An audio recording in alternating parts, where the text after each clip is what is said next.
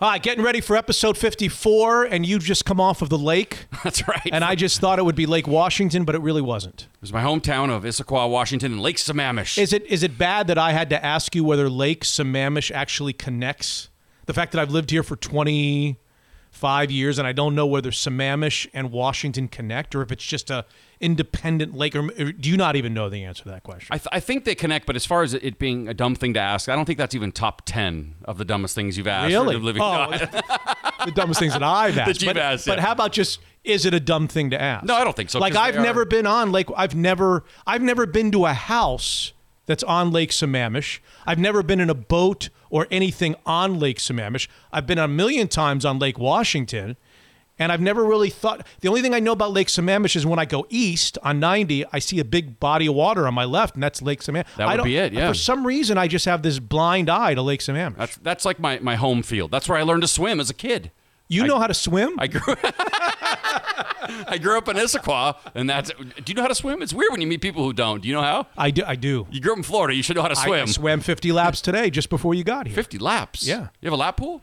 Well, we have in the community, we have like Oh, an gotcha. Olympic sized pool. So I ran over there and did a Oh. little swimming. I figure I got to be in shape when you come over. That's right. What are you, Michael Phelps now? What well, are you trying I, to do? I just don't feel like I have the stamina laps. to go the, the distance in episode 54. So oh, I had to. Gotcha. Yeah, yes. Yeah, yeah. Now you're ready. yeah. Okay. Good. So I don't know anything about Lake Sammamish. Did you have a good time on Lake I did. What'd you do? great. Did you go tubing? yeah, I pulled What'd kids around on tubes, and uh, Your, your daughter was on a tube? she was getting flipped around. But you, you, the, the new thing now is people surfing behind boats. Have you seen this? Remember? You, you- Surfing? Surfing. How about skiing? well, that's I learned to water ski Right. a long time. It- Can you water ski? I can uh, wakeboard. Yeah, I've never tried water skiing because Oh. wakeboarding was kind of the thing for a while. I don't know about wakeboarding. Kneeboarding. That's young. That's Okay, for young people. But now it's surfing. It's surfing behind the boat. so people get on a surfboard. Yeah, it's like, A, but it's not a long board. It's a little short one, Yeah. and you you hold on to the little rope toe thing, and then you just throw it and you let go of it, and then we and then they just surf the wake. Oh. Pretty amazing, right? Like who It's knew? a great idea. Who made up that idea? I remember Did- my- was that invented on Lake Sammamish? It might, it might have been. My friend was doing it in high school, and it never really caught on. But now everybody knows how to surf. Have you done that? I didn't go. I didn't go in the water today, so I haven't tried it. But I, it would take me two seconds to figure. Out. But you put your ten-year-old on a. on a tube on a and tube, yeah. fly them around. They hit the wake, and the legs are flying. And Do yeah. you worry that they- they're going to go? I mean, they've got they got life vests. They got life jackets Yeah. on. The only thing to worry about is maybe head to head, but there there's a seat in between them, so they're not. Oh, not. I see. So there's two of them at a time. Two at a time, yeah, yeah. Episode 54. Apple Podcast. It's not iTunes anymore. I'll have you know. It's Apple Podcasts, Spotify, Google, MitchUnfiltered.com. Listen, subscribe, and rate. We thank you. This is a very, very big episode. I got a feeling this may be the longest episode we ever do. So we got to keep our comments to a to a minimum. Just felt like a crazy Stop. busy. All right, thanks everybody for listening. Well, we got Peter King on Oh, the man. bombshell Andrew Luck story, which you and I will talk about for a second. We've got Brady Henderson and I will wrap up the Seahawks' third preseason game, and we'll project the roster, the 53-man roster, Great. which they have to do in a matter of days. Rick Neuheisel returns to uh, Mitch Unfiltered as college football returns. There were two games. so fun. Uh, so happy. I didn't see any of the Miami Florida game because that was on at the same time as the Seahawks game, but I saw the highlights of that wild game in Ari- I think it was in Hawaii between Arizona and Hawaii. I think it was too. with a quarterback from like the 35 yard line need- needing a touchdown on the final play of the game. You thought he starts to scramble. You're like, what are you doing? You, you can't run 35 or, or uh, uh, uh. and he got down to the one yard line on the last play of the game. well, the other game was good too. I mean, Florida. When I, t- I turned it on with nine minutes to go after the Seahawks game, they were Yeah. rerunning it, which was great because it was like midnight. And Florida was losing. They're number eight in the country. They were losing to Miami, and then they throw a long one, and, and there was a couple turnovers at the end. It was a great game. I'm so happy. Did you see the numbers for that game? No, I are, didn't Are see- people ready for football? Oh, you, you sent me a text, right? Did you see that? No. It Big or small? Uh, it was a 4.1 overnight. It's the best college football rating on ESPN since November of 2016. How is that possible? Are people just dying for football because it was the only game people on? Are dying for pe- After watching preseason football, Yeah. people were dying for a game that matters. Yeah, By the apparently. way, Miami and Florida, I mean, every one of those guys knows each other. Right, yeah. Every one of those guys was probably recruited by both teams. Had to pick one. I mean, that's a.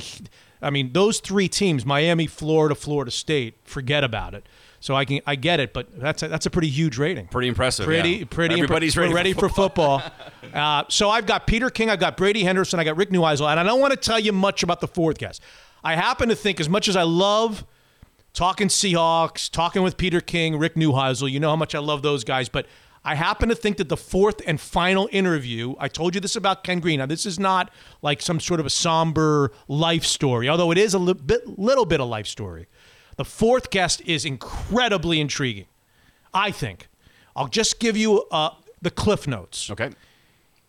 He went to the University of Virginia. You know how good of a school University of Virginia is? I That's don't. like an oh my god. That's like an It is. It's impossible to get into the University of Virginia. Yeah. Gotcha, okay. Virginia getting into Virginia is like getting into Stanford, getting into getting into Harvard, getting into Yale. Virginia is a, Okay. a- an unbelievable academic school. In fact, there have been there have been rumors for years that the reason why, at least until um, Bennett came along, they struggled in in sports and in football because they can't get the. You got to have an academics. They have an academic standard. It's tough to get athletes in there. Oh, sure, yeah. That that that satisfy their act. Anyway, Virginia. You go to Virginia. You're a smart guy. Okay, gotcha. This guy went to Virginia, got a statistics degree, was a pitcher on the baseball team.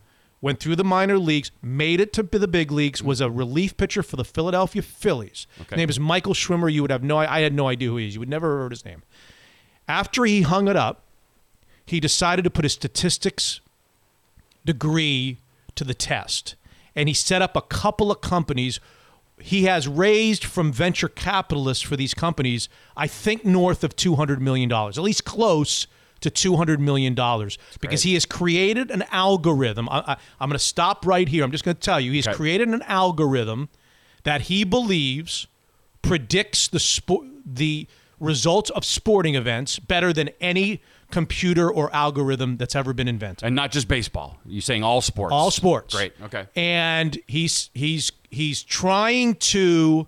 Uh, you, you'll be the judge. I, I don't want to. I don't, I don't want to push people into believing one thing or the other. Just listen to him. He's trying to clean up the world of touts. Do you know what a tout is? If I said the word tout, do you know what that means? I've heard the term. No, I don't think I do. Tout is a guy who says, I know the winner on Monday night between the Jaguars and the Jets. Pay me $500 and I'll give you the, the, the winner. My five Call- star lock of the fi- week. That's a tout. Gotcha. That's A a, tout. tout. Okay. It's a it's a really seedy, Yeah. kind of gross business, but uh, hundreds of millions of dollars are being spent Right. on these touts.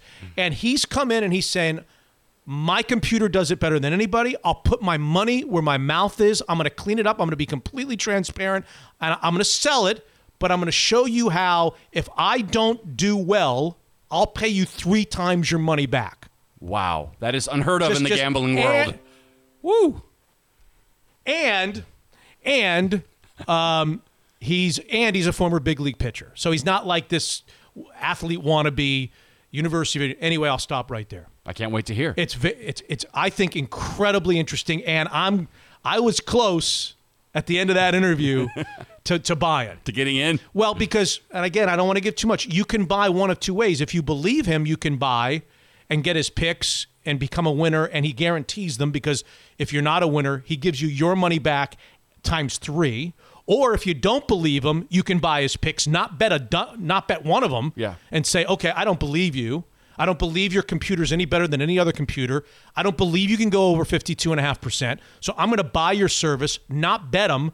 And then I'm just going to bet on the fact that you can't do it. And then you got to give me 10 grand back. Yeah. You got to give me three times back. So you'll listen Amazing. to that and, and come up with a, come up with a, Next next time you go to Vegas, yourself. next time you go to Vegas, you place a sports bet and you lose. Why don't you walk up to the counter and see if they'll give you three times your money back? How would the, how would that conversation go, huh? better yet, how about the guy in the alley, Joe, Joe Knuckles and Vito? Yeah, right. Who take your bets. See if they'll give you your money back. Not only your money back, but three times your money. three times your money. That's how that's how confident this guy is in his algorithm and his his computer system. You ever see Lost in America with Albert Brooks?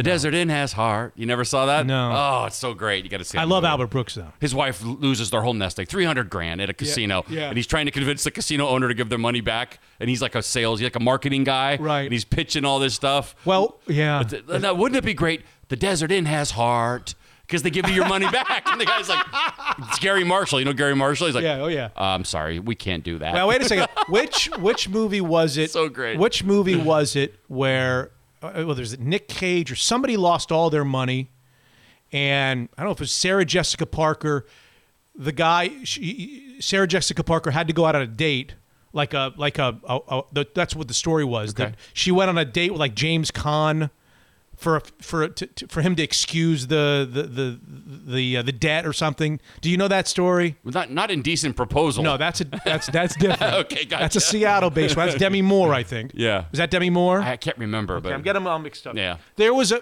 uh, Woody Harrelson, I think, was in that too. that he was in He was in indecent decent proposal. I no, think. that's I'm talking about. I don't know. Guy goes. Uh, guy loses a lot of money in like a poker game to a shark, and the shark excuse. Unless I'm making this up in my mind, the shark loves the guy's wife and says she's got to come on a weekend with me, Oh. and I'll excuse the. And then they go like on, a, and she like falls for him. Oh, And really? they say- yeah, she falls for the guy. Oh God, I better pay my I debts. thought it was James. Con- Maybe I'm, I'm uh, maybe I'm making this Uh, up. check that. That was just a dream I had last night. Anyway, Never mind. episode 54, and uh, uh, we're just teasing episode 54. I'm pissed at the listeners. all of them. Well, three, actually 78 of them have ruined it for everybody else. I'm I, pissed. I hate to hear that. I'm pissed. I'm pissed at three of them in particular. Okay. Who I'm I'm I'm tempted to name them because I have their names, I have their email, but I won't. But I'm pissed. All right. And I think you know where I'm Yeah, going. I think that. I do. Episode 54, uh, with all of that, could be a very long episode. It was a busy sports weekend. I thought there's yeah. tons of stuff to talk All right. about. All right. So before we begin episode 54, allow me a moment to talk about my partners, the Kirkland office of Guild Mortgage. More and more families taking an opportunity to save money on a refinance of their home like Steve Dion did. Jordan Flowers Guild Mortgage Group is waiting to save you money every month with three top 1% brokers in the Kirkland office alone. For a refi information, 425 250 3150. Evergreen Gavekal, a premier wealth manager in the Northwest, offering a new service to smaller investors. It's called Evervestment. You don't have to be a millionaire to invest like one. So go to evervestment.com and allow the expertise of Evergreen Gavekal guide you to a brighter future. Zeke's Pizza, as of this coming week, 17 locations from Bothell to Tacoma. The brand new spot in Woodinville, owned and operated by a true Blue 12, Monica Pavelka offering a perfect spot to watch a game, enjoy pizza, and bring your youth sports teams too. Zeke'sPizza.com and their delivery service, and Daniel's Broiler with four all time locations, each providing subtly different ambiances, but the same world class service and the best steaks anywhere. Leschi Marina, South Lake Union a top Bellevue place, and the newest jewel downtown at the brand new Hyatt Regency. There's just no place like Daniel's for special occasions. Here we go. Episode 54 starts now. Unfiltered. At some point, somebody's got to get Antonio Brown, put an arm around Antonio Brown and say, You're going to throw a hissy fit over not being able to wear antiquated helmets that have been deemed unsafe by doctors, owners, and your fellow players. When guys are killing superstar NFL players are killing are committing suicide because of the damage that was done to their head. I mean, at some point it's disrespectful to the memory of those people. It's disrespectful to the thousands and thousands that are living the former NFLers. You know, you know what that that that class action lawsuit? You know how many thousands of former NFL players are living miserable lives because their head is screwed up from all the hits and this guy's making a, an absolute mockery out of wearing a 2011 helmet? At some point, it's completely disrespectful to all the people that came before you that are struggling right now to stay alive. Unfiltered. I know that I think I'm funnier than I am. I know, I know in my, like, I look in the mirror and I see a really funny guy. I, I, I'm also a guy that can't get in front of crowds, but I see a really funny guy when I look at myself, but I just know that other people, you know, might, might find me moderately entertaining and funny, good storyteller, good interviewer, but nobody finds me funnier than I do. I think I'm great. Mitch is unfiltered.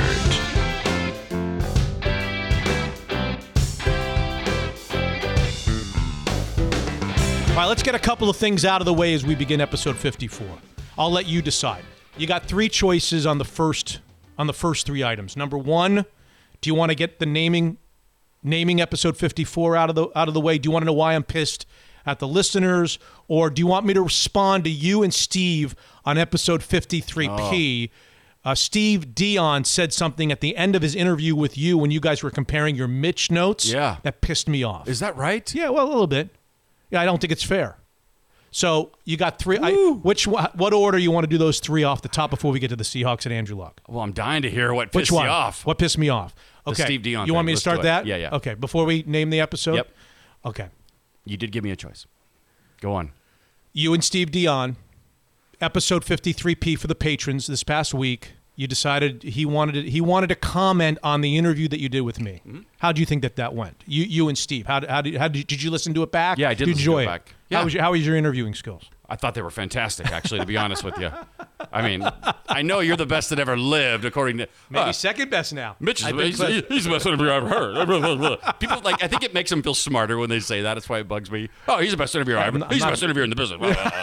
Shut up. All right, calm down. What do you know about interviewing, there, fella? Jeez. All right. Anyway, I thought it went well. I thought I thought he was candid. I thought it was good. He said at the end, and it stuck with me. I don't know why this pisses oh, me Oh, boy. off. Okay. Because I may be a picky eater.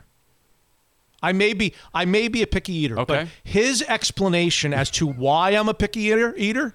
Okay, I need to I need to discuss that right now. His ex- Do you remember what he said to you? Well- he was like, Scott, I just want you to know your your accusation of Mitch being a picky eater is right on to and, and by the way, I might be. Yeah. And he said, This is why, because he used to ask us to go get breakfast when I was his intern. Yeah, and he said you were generous and paid every time. That was nice. Okay, I'm not talking about that. All right. he says, and I'm, it was unbelievable. He had to have egg whites. Yeah. He couldn't order off the menu. Yeah. Egg whites and fruit and whole wheat toast. It had to be egg whites and fruit and whole wheat toast. Yep. And and you guys like got a chuckle, and Uh-huh. I sat here steaming. Come on. Yeah. Okay. First of all, we, we need to define we need to define picky eater because I, I may be a picky eater, but I don't it's totally out of bounds to call me a picky eater for that reason. First of all, have you ever been on a diet? Yes, I have. Okay. Were you not on a diet for like a year or I'm two years? still eating the same okay. way. And what is it that you won't eat? I will not eat grains and sugar. You don't eat bread. But it's not because I don't care for them. That's the difference. Th- no, that's thank you very much. I love egg yolks. Oh, I okay. love hash browns. Gotcha. I love bacon. I love toast. I love pancakes. I love waffles. There's nothing breakfast that I don't love. I choose to eat egg whites. Yeah. Okay? To keep the cholesterol and the fat, which I may or may not be true, but choo- fine. Okay, I Yeah. choose to eat egg whites and fruit and whole wheat toast because I'm trying to watch for breakfast what I eat. It was a health decision, not a. I don't care for this decision. You name something. There's Yeah. nothing on those menus that I didn't care for. And I think there's got to be an asterisk. If you're not eating because those things, not because you don't like them, but because you're trying to watch yourself, like you with the grains, Yeah. then you can't be called a picky eater for that. You, you want to call me a picky eater because I don't like mushrooms and I don't like Avocado. avocado onions? and I love onions Okay. and I don't like Brussels sprouts and I don't like asparagus and I can go on. You want to call me a picky eater? I do. eater? I do want to call you a That's fine. eater. Yeah. Then you call me a picky eater because I don't like certain things. The way but they do not taste. do not call me a picky eater because I chose to have egg whites, fruit, and toast mm-hmm. instead of pancakes, hash browns, Sure. yolks. Yeah, who's eating that stuff every day? Yeah. Well, a lot of people are. Well, yeah. If you're a of- farmer, of I mean, people are jeez, eating if you're like that. logging for ten hours a day, I, I just think there has to be. We have to right now before we move on. I'm not going on until you decide that I want to know the definition of a picky eater. It's when you don't when you don't order off the menu because you don't like a lot of the things that are on. you don't care for the taste of certain foods makes you a picky eater. Okay, so or can- the texture. Do I ha- do I did I win that? Do I win the whole Dion thing? when it comes to breakfast, you win, but you are a picky eater, so it doesn't really matter. because I don't like avocado, mushrooms, and Brussels sprouts. and asparagus, delicious. oh, I can't stand asparagus. See, you're a picky. Doesn't it make your pee smell? I would assume, doesn't most things? All right, what were the other two things before we st- really start 54? Uh, we gotta You name wanna it. We can, we'll do that at the end, but I'll, I'll give you the Randy White, the Hall of Fame Oh. defensive lineman for the Dallas Cowboys 54. There's a clip out there of him everyone should see where he tracks down a wide receiver. It's um, Really? tracks him down. Like who knew that guy was fast? Let's put it on our, uh, our. Facebook I'll find it. Can you send it to me? I'll put it on the Facebook page. Yep. I try to put everything on the Facebook page that we refer to. I like it. on the show, which I never, I never do. uh, Brian Urlacher, He's the first one that came to mind for me. He was good. Zach Thomas, oh, they were the same number. 54. Kind of played the same, you know. Well, I have. I, yeah, I, you I- love Zach Thomas. I love Zach. I know you and do. I have a bone to pick with Brian Urlacher and Zach Thomas, but that's for another day. Goose Gossage, Hmm. 22 years, over 300 saves. He was good. Richard Goose Gossage wore 54 in like nine different uniforms. Might have been a Mariner at one point. Yeah, I think he was. Yeah. He was. And there's another 54. Some guy named Bobby Wagner wears 50. Oh, he's not too bad either. Pass is intercepted by Bobby Wagner. Only the quarterback to defend. Bobby Wagner with a touchdown. I know we're not doing this now, but how great was it to see him last night? Back back playing for the Seahawks. It would have been Saturday night. You're supposed to say Saturday night, last night. You don't say last Oh, night. you that's right. Saturday Podcast. night. I gotta work yeah, Yeah, yeah, This is people are not listening to this live, so say now, uh, say it again. Was it How nice? great was it to see Bobby Wagner playing for the Seahawks again on I'm Saturday not editing night? that. Okay, it's, yeah, it's you. If it were me that made the mistake of it. He played two two games ago, by the way. he looked great though. He looked- played in, in in the preseason game number two. Well, he wasn't very memorable. Or am I wrong about that? No, I don't. Because last. Oh yeah, I think that, yeah, yeah. Saturday night, I think was the guess first time. He guess what's it. getting edited out now, everybody. that was the first time the three of them have been So that, together. Wagner, Gossage, Thomas, Urlacher, and White. Those are uh, your five finalists. You got to decide. You can decide at the end. okay. But you got to let me do my Zach Thomas thing before you finish, before you make your decision at the very, very end of episode 54. All right, I did that. What was the third thing? oh, why I'm mad at the listeners. Yes, I'm pissed. I know. Do you, should I not do this? Should I give their names? You want their names? I wouldn't give their names. I, I think that's a little petty. Okay. People cancel from time to time. But not. Is it petty for me to even bring it up? Maybe I shouldn't bring it up. No, I mean, I think not following up is the part that's annoying you. You don't have to come. I'm doing this September 3rd Fantasy Football League draft. It's the first ever Mitch Unfiltered Fantasy Football League. We're having a league, and we're doing a big dinner Yep. and a draft on September the 3rd at And Daniels. we're going to be a team, I think, you and I, right? Or, Maybe. um, Uh, you may, we'll see. Andrew Luck. That's my first pick. There you go. Thank you. Uh, some some leagues, I can do my rant. Oh. Some leagues draft so early. Why? I actually like it, though. I actually like it. no, it's stupid. I've always said you're you- an idiot. You, you, you're a complete idiot, and everybody in your league is an idiot for anybody who drafts before like the fourth preseason game. No, I have a oh, reason you're- why it's- that's it's great. No, It's you- awesome. No reason could be a good reason. If you're if you're playing fant if you're having a fantasy about playing football, you should try to make it as much like the NFL as possible. What if a guy? What if the Seahawks lose someone in the preseason?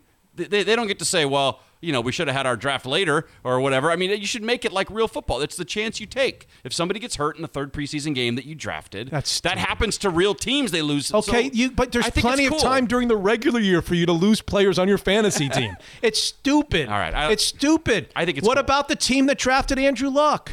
He retired.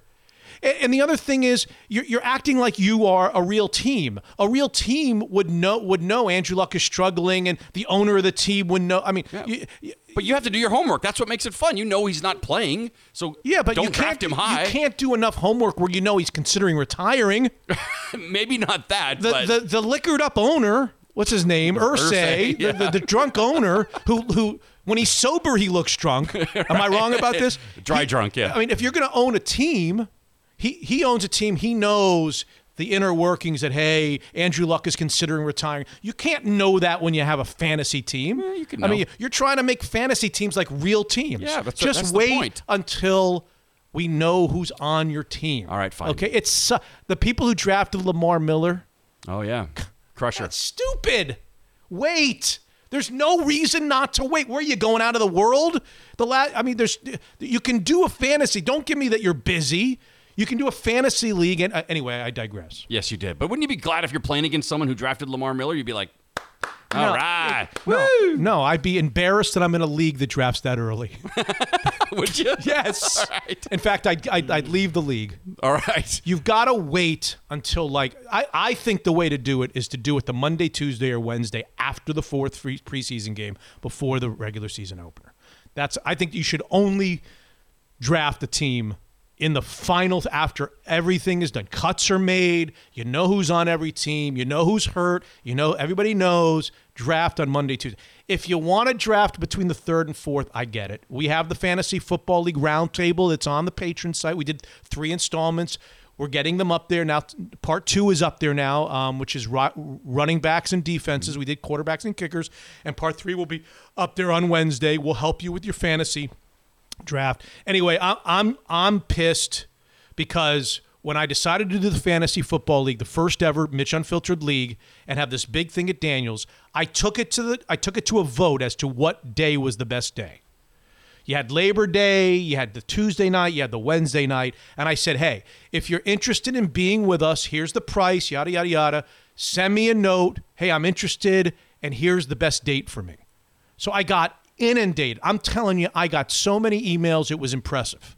And I was th- I was thinking, oh my God, there's a lot of people that want to do this. This is fantastic. Yeah. And I the vast majority picked September the third. So I chose September the third based on all these people who did it. And I got guys, yeah, I'll take 10 spots. I want I want a table. I got three guys that said, Hey, I want a table of 10. I'm like, all right. That's a pretty big commitment. Table of 10. I'll, I'll you want me to hold it for you? I'll hold you a table of 10. I got three different guys. Gosh. Have you heard from them since they told me they wanted it on September the 3rd? They wanted a table of 10? I have not. Okay. No. Yeah. Has your 10 year old daughter heard from them? I don't think so. Okay. Uh, I heard from one who said, nah, instead of 10, uh, I think none of us will come. Actually, turns out um, not 10. How about zero? God, I mean, what the hell? And there's 75 more emails of all the ones I got. There's 75 more emails from people or emails that represent 75 people who said, I want to do it on September. If you do it September the 3rd, I'm in. All right, we'll do it September the 3rd.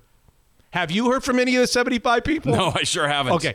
Has your 10 year old daughter heard from 75 people? There's a chance, but unless they're on TikTok, I I've, don't know. I've heard from a couple who have said, yeah, instead of four, um, none of us are going to come. well, at least they reached out to say, forget no, about it. No, most of them didn't. Okay, most of them didn't. I mean, I just That's think, hey, if you write the host of the show Yeah. and say, I want a table of 10, a full table, and we've got, you know how many? We've got 12 tables. So you say, I want a table of 10, come on. At least either take two or three seats or at least reach out and say, hey, something terrible's happened or we can't make it. I'm Yeah. so sorry. I feel terrible about it. Don't just ghost me. I couldn't get my group together. Sorry. I mean, this is not a dating app. Don't ghost me.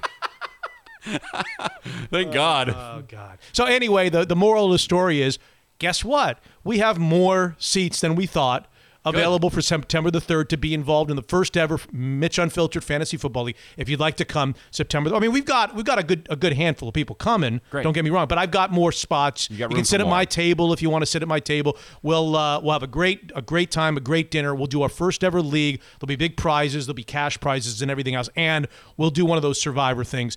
Um, yeah, uh, there's a few extra tables now available that I didn't think were going to be available. and delicious Okay? food, right? I mean, delicious Is that food. called being catfished? Was I catfished? What is catfish? Oh, you don't watch that show? No, what does that mean? What's catfish? It means you got tricked on the internet by by somebody pretending to be somebody they aren't. Is that pretty much? Did I get catfished? Is that does that count? No. Does that fall under the catfish?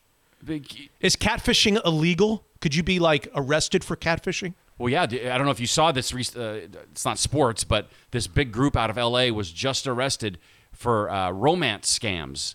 You know, finding. Really? Yeah, they- were. You have to read this Look at your eyes right now. It's crazy. Uh, Yeah. It's like 143 million dollars a year is lost on people sending who they think are these boyfriends of theirs money. I, the, the woman they quoted in the story lived in Japan. She ended up sending this guy like three hundred thousand dollars in multiple Oh payments. well, that should be that should be illegal. the- well, they just that made be a against the rules. they, they, they just made a big bust in L.A. Really? which is good. Like 18 Okay, people. but this is that's not what I'm talking about. This is can a that. guy or a girl who pretends to be interested in a guy? That's what they call catfishing, right? Yeah. And they're going to have a, a romance, and they're going to meet, and then she she ghosts him, and she never shows up. Could she be? Is she, has she committed any any kind of a? no, No, she hasn't. No. Okay. So these guys that these I can't we can't get these guys arrested. they're just hurting your feelings. Is all. Well, they're doing more than them. hurting the feelings. Yeah. They're saying we want tables, and we're putting aside. I, I'm putting aside. ta- anyway. It's no different than a restaurant. You're canceling a reservation in a restaurant. They, they can't sue you, right? Okay. Next topic. You heard what I said. If you want to be involved on September the 3rd, we have some, some, extra tables available now. uh, go to Mitch Unfiltered or just write me Mitch at Mitch Unfiltered. We'll get you a spot. MitchUnfiltered.com, top banner. Click on it and be with us on September the 3rd for first ever fantasy football league. Yes. Speaking of catfishing, I was watching the Seahawks and Chargers, and I was like, "Does Manti Te'o is that his name? Remember? yeah, what happened to him? So I looked it up, and I think he played for the Saints last year. He's he's not on the Chargers, but He you got catfished. He's like the Well, one I- that yeah. There's actually some, I know some people who got catfished.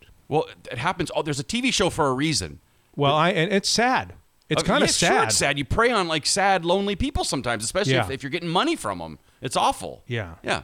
The TV well, show's interesting. I I don't. I don't feel as bad for people who send money to people they've never met before. I Yeah. mean, it's on some level you got to be responsible. Yeah. I, I think I feel. I I think I, I feel sadder or more sad over the emotional element. Of it. right? Yeah. I mean, you you you, you, you know you think that you're going to meet something, whatever. You have to be smart I don't online, cry. people. Yeah. Episode 54 is long enough. Let's- uh, all right. Did I do the picky eater thing? I did the picky eater thing. Yeah, that right? was the first thing that I asked you to do. Yeah, I I, remember when we stopped the segment we restarted before. I don't remember. Um, Jacob Eason's the starter of your University of Washington. The other guy said, "I quit. I'm out." I first of all, I thought Jacob East. I thought it was a foregone conclusion that he was going to be the starter. Well, I have something to say about that. and then there's like this competition, and we're not sure. Oh, he's the st- and the other guy quits. now, Chris Petersen is a hell of a nice guy, and he's a great coach. Our kind of guy. And I don't I don't want to get Husky fans mad at me. I, I'm just going to say what my I'm going to give you my unfiltered. This is not necessarily opinion, but instinct on this. Okay. Okay. I, I, you know, I'm a, I'm a little bit of a skeptic when it comes to these things. Jacob Eason was once the number one high school quarterback in the country from Lake Stevens, Washington. He chose to go to Georgia. He played as a true freshman at Georgia, and then he was unseated by the other guy, and he was he put himself he put his name in the transfer portal, which I love because I didn't I don't know where that came from. Um, you would think, right? Even though he's transferring, he's got a pretty big name amongst the college football community. He Yeah. could probably go to a lot of places to transfer. He could go to Notre, probably go to Notre Dame, Miami. I mean, he could go, go. Mark Richt at the at the time, his the guy who who who recruited him to Georgia was the coach of Miami. For God's sakes, I mean, okay, he chose to come home and go to Washington. I don't pretend to know what was said to him. I got a hard time believing, and I have since the beginning. I would have made a large wager if you had given me, if the guy in our fourth segment had given me a chance to make a bet on who's going to be the star. And I've been listening to the whole thing and reading. Oh, they're neck. What's the other guy's name? Josh. What's Yeah, uh, whatever. Hater? We don't care anymore, Yeah, right? yeah. Because he's leaving. He's gone. He's not a Husky anymore, Yeah, yeah. whatever, whatever the guy's name was. I've been reading. Oh, they're close. It's neck and neck. I was They're reading both- that too. Yeah, they're not. And I've been sitting there reading it, shaking my head, and going, "Come on, Jacob Eason. This is this is a long song and a dance. We know where. I was just convinced that Jacob Eason was either told he was going to be the starter once his Fred, his red shirt went away. I, I don't know. I, I just didn't believe that Jacob Eason. I never believed that Jacob Eason wasn't going to be the starter, even though Petersen went through this whole thing. This is a hell of a competition. We got two quarterbacks. Both are going to play against Eastern or wherever they whoever they're playing in the first game. The whole thing. I just. I, I just was so skeptical. I was like, no way Jacob Eason's going to be the starter. Why the song and dance though? For, f to what end? maybe if you feel like it gives your program credibility that you're not just handing the job to a quarterback because of his name. We have or, other good uh, quarterbacks whatever, here. whatever you want to you want to send the message that hey, I don't care how illustrious the guy's high school career was. I don't care that he transferred from Georgia. We're going to do this the way Chris Peter. I mean, I don't know. And, and so, but I, I'm telling you, I could be wrong. I could be wrong. I could. You, if you want to tell me that this was a true competition that Jacob Eason almost lost, and they all he almost transferred, and then sat out a year, and then backed this guy up. You want to tell me that it was really close to that happening? Yeah. You can tell me I'm having trouble believing that. I just think Jacob Eason was going to be the starter. That's what I think. If you're the dad of the other kid, are you bummed that he wants to transfer, or would you say, no, no, you're going to go back and fight, and you're going to win that job next year? What What would your advice be to that kid? The kid who Well, I got to I got to know more about. He's a California guy. I think he was. Is he? I got to know his year. Yeah, okay. I got to I got to know the quarterback situation. No, I, it, it really depends, because if the writing is on the wall, don't you agree that if the writing is on the wall now that you're never going to get an opportunity to be the starter at Washington, or you're going to have to wait years to do so, and you feel like there's a finite amount of years that you have to be a college quarterback, and then maybe maybe even be a pro quarterback. If the if the program and the coach has decided against you, then you got to go somewhere else. I think there are there are situations where it's good to go somewhere else, and I think there's situations where you stay where you are. But don't you want him to fight? No, no, you're going to go. I mean, by the way, something could happen to Eason. You could come in and then the guy could never get his job back. To me, it just seems like, nah, I don't know if I love quitting that quickly. Stick around. how long do you want him to stick around? I think he should be the backup this year. I think it'd be good for What him. year is he? It's a great question. Uh, we should do some prep before the Yeah, show from yeah, time to time. yeah, But yeah, yeah, I don't know. okay. I mean, he's probably sophomore. Who knows? You know, he's probably got a couple years. I think he's a left. soph. I think he's a sophomore. I, I don't know. I, I think that there's probably a fair explanation to transferring, but it just seemed really really interesting that the day after Petersen made the decision, Yeah. You know, I, the day after, and he said, by the way, that the guy's going to play. He was going to play in the first week. He just wasn't going to start. yeah, he's a sophomore, by the way. The guy was like, "I'm out. The next day. I'm out. I'm out. Yeah. I'm going somewhere else." Yeah, I, I had a friend that got recruited to play running back at UW. He was really good in high school, and when he got there, it was like Rashaan Shehee and Corey Dillon, and it was like five like great tailbacks, you know. But he didn't. I think he eventually transferred, but he stuck it out for a couple years, and I, I always appreciated that about him that he didn't just go. Whoa, How was whoa, his whoa." NFL career?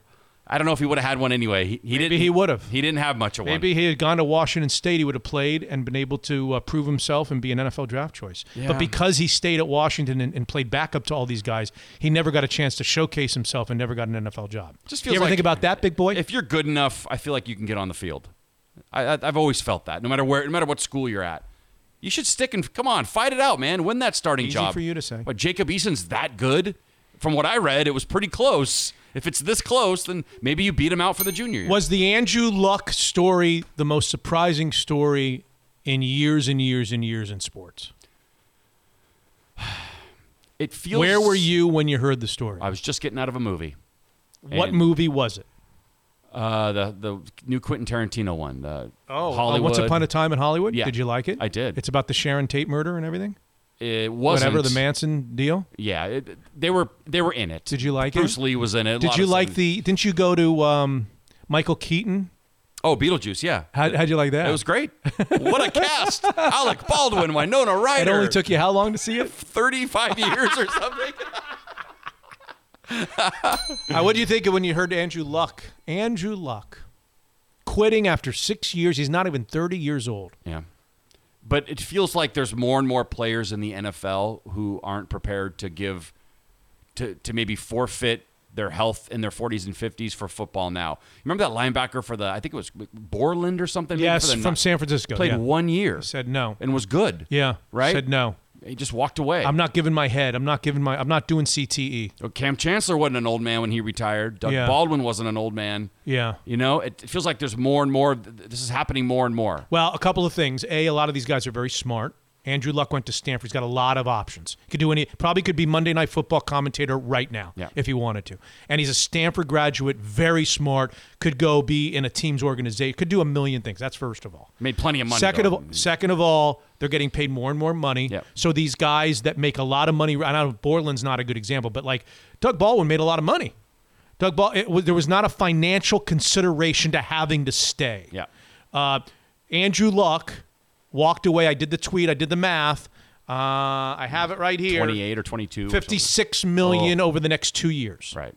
50 He was gonna. He walked away from fifty-six million over the next two years. He could have not played. I mean, stayed stayed active and tried to get himself in whatever, been hurt, whatever, and made fifty-six million dollars standing on a sideline with a clipboard if he wasn't physically able to play. Fifty-six million. He said no. That's his salary, by the way. Think about endorsements and all that. It That's could have right. been much That's more. just contractual Yep. dollars. Minimum. Fifty-six million. Now he made a ton of money before that. He's he's set.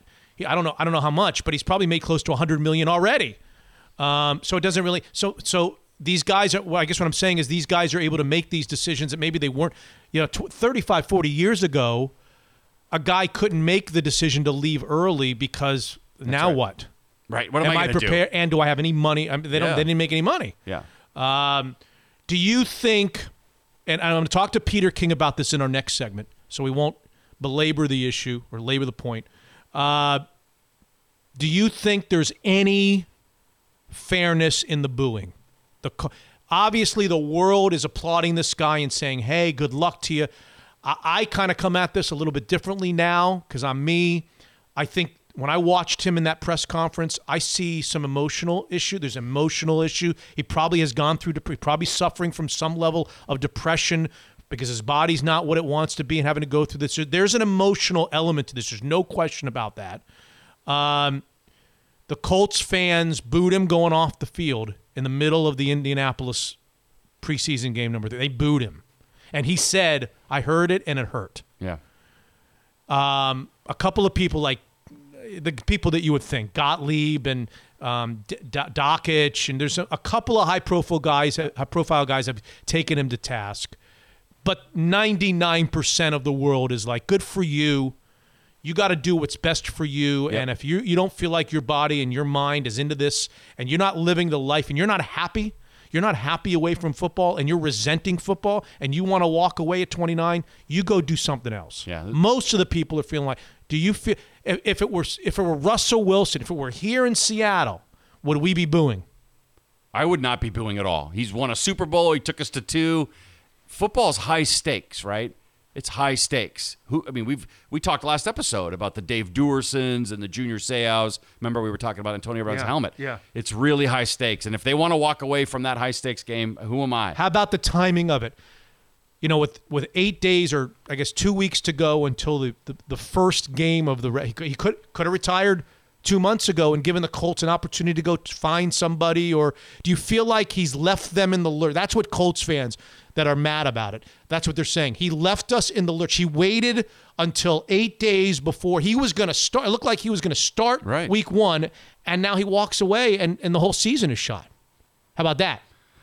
Yeah, but maybe maybe he really thought he could get it back to he could pull it together and be healthy and go play at 100% and love the game. Maybe maybe he truly thought that. I don't think he was purposely trying to leave him in the lurch. No, I don't think he was purposely Yeah. trying, but he but he does on some level leave them in the lurch by doing it at the time that he's doing it. I mean, he, he, I'm not saying he went out of his way to to hurt the Colts and Colts fans.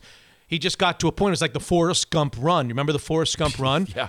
When did he stop? When he just got tired of he running. decided I I'm going to stop now. yeah, I'm just going to stop. I can remember the reaction of the people that were running with him. They're like, "Oh wait, he's stopping." Yeah. You know, and he just turned around and walked away. Andrew Luck has decided to stop. But it's it's tough timing for the Colts and the Colts fans. Here's what Doug Baldwin tweeted.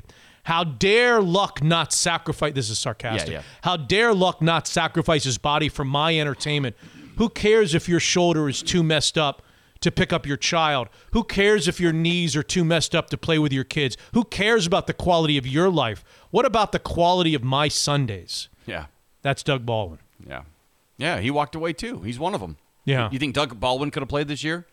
If he was held, I mean, he did look good last year, right? Yeah, he was he could- struggling. He was struggling physically. Right. He had a few more years, at least it looked like. I he, he know, he may, may still have a few more. May still come back. Maybe Andrew Luck will come back. Well, But- I, I tweeted out that you know he retired. That means he'll go win a Super Bowl for the Broncos, right? Because that's what Peyton Manning did. we thought Peyton Manning was done. Next thing you know, he's playing. He's in Super Bowls. Yeah. So who knows? Yeah, maybe he'll maybe he'll miss it and come back. But I don't know. I mean, Barry Sanders walked away. It was a long time ago. He just walked away. He Calvin still good. Calvin Johnson walked away. Yeah. The wide receiver. Um, there were some that were forced out by injury that retired really, really. But Barry Sanders is a good is a, is a good example. He was at the top of his game. Could have still played for sure. Oh, yeah. no, no question. Yeah. And just decided, you know, I had, I had enough. All right, uh, we're going to do obviously a full segment with Brady Henderson of ESPN, ESPN.com on the Seahawks, where they are after exhibition. So I don't want to do too much. Give me, I'll give you the floor. Give, give me, give me three thoughts, two or three thoughts on preseason game number three. Ursua needs first team reps. I want to see with him you. with the first team. I'm with you. Do you know where he's born? May not, way? may not make the team.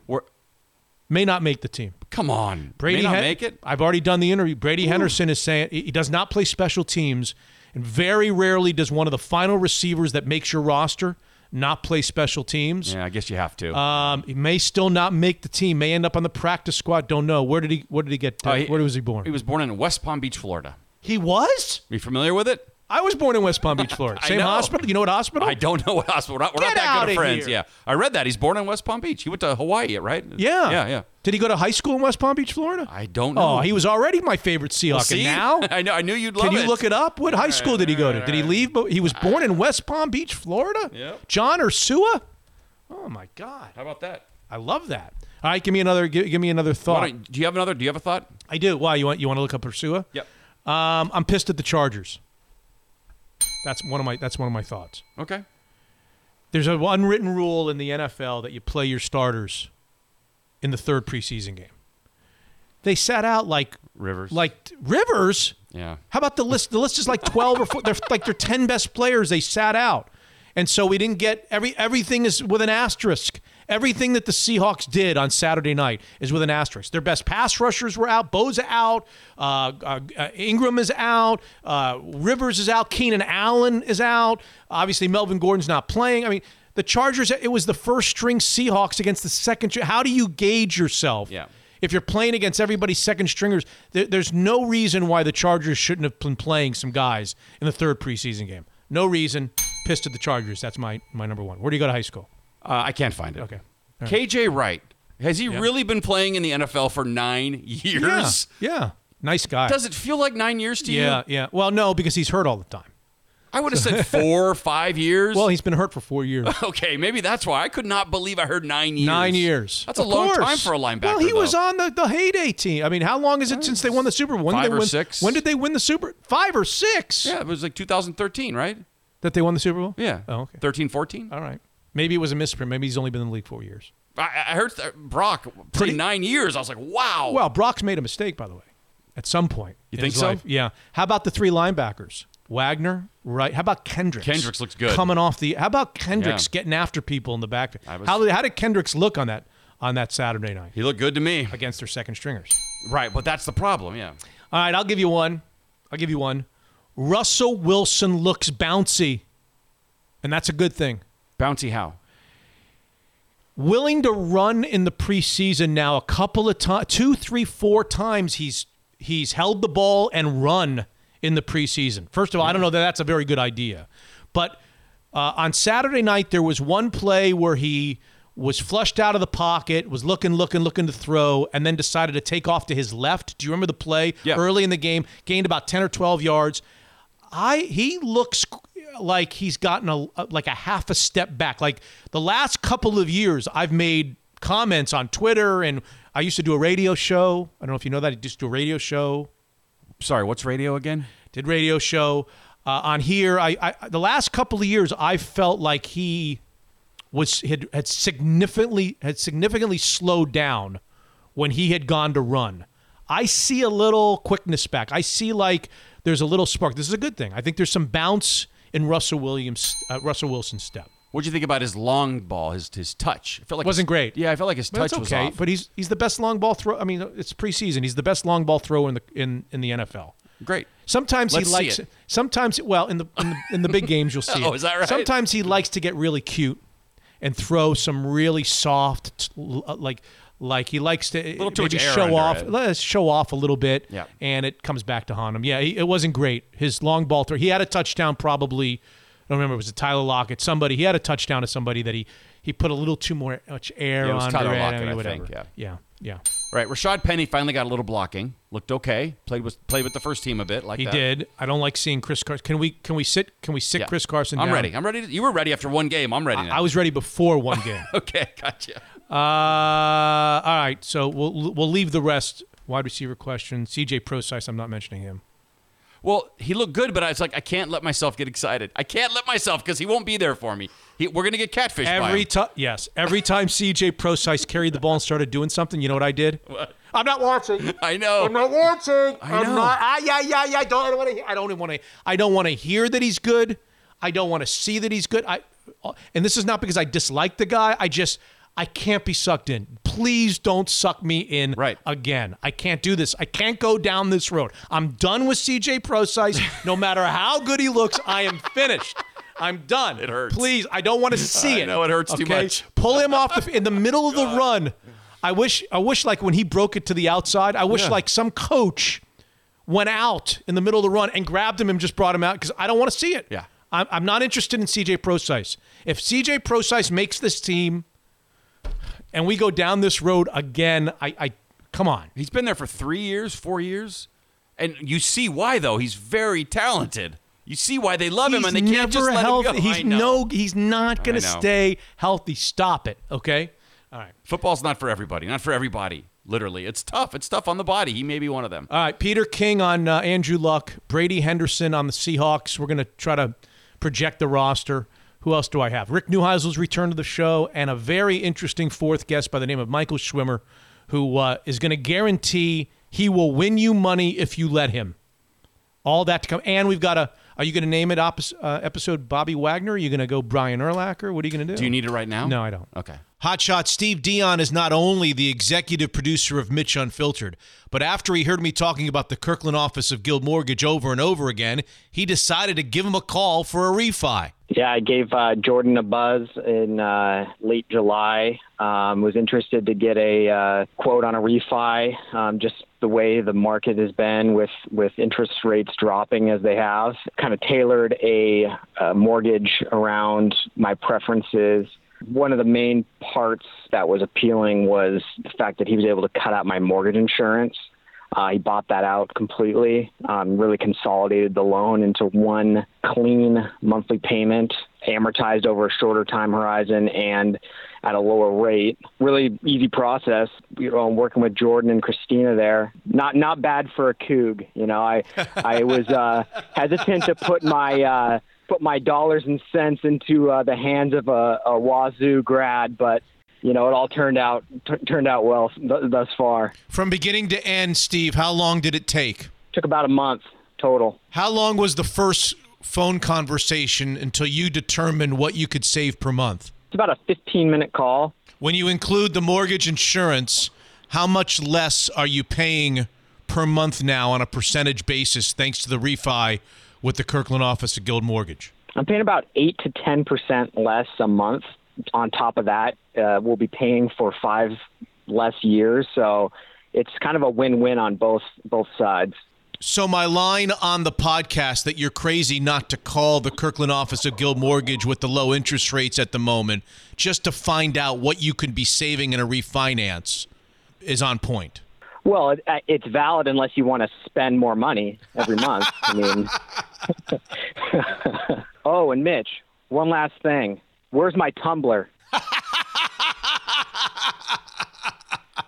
there it is. Stop standing on the sidelines.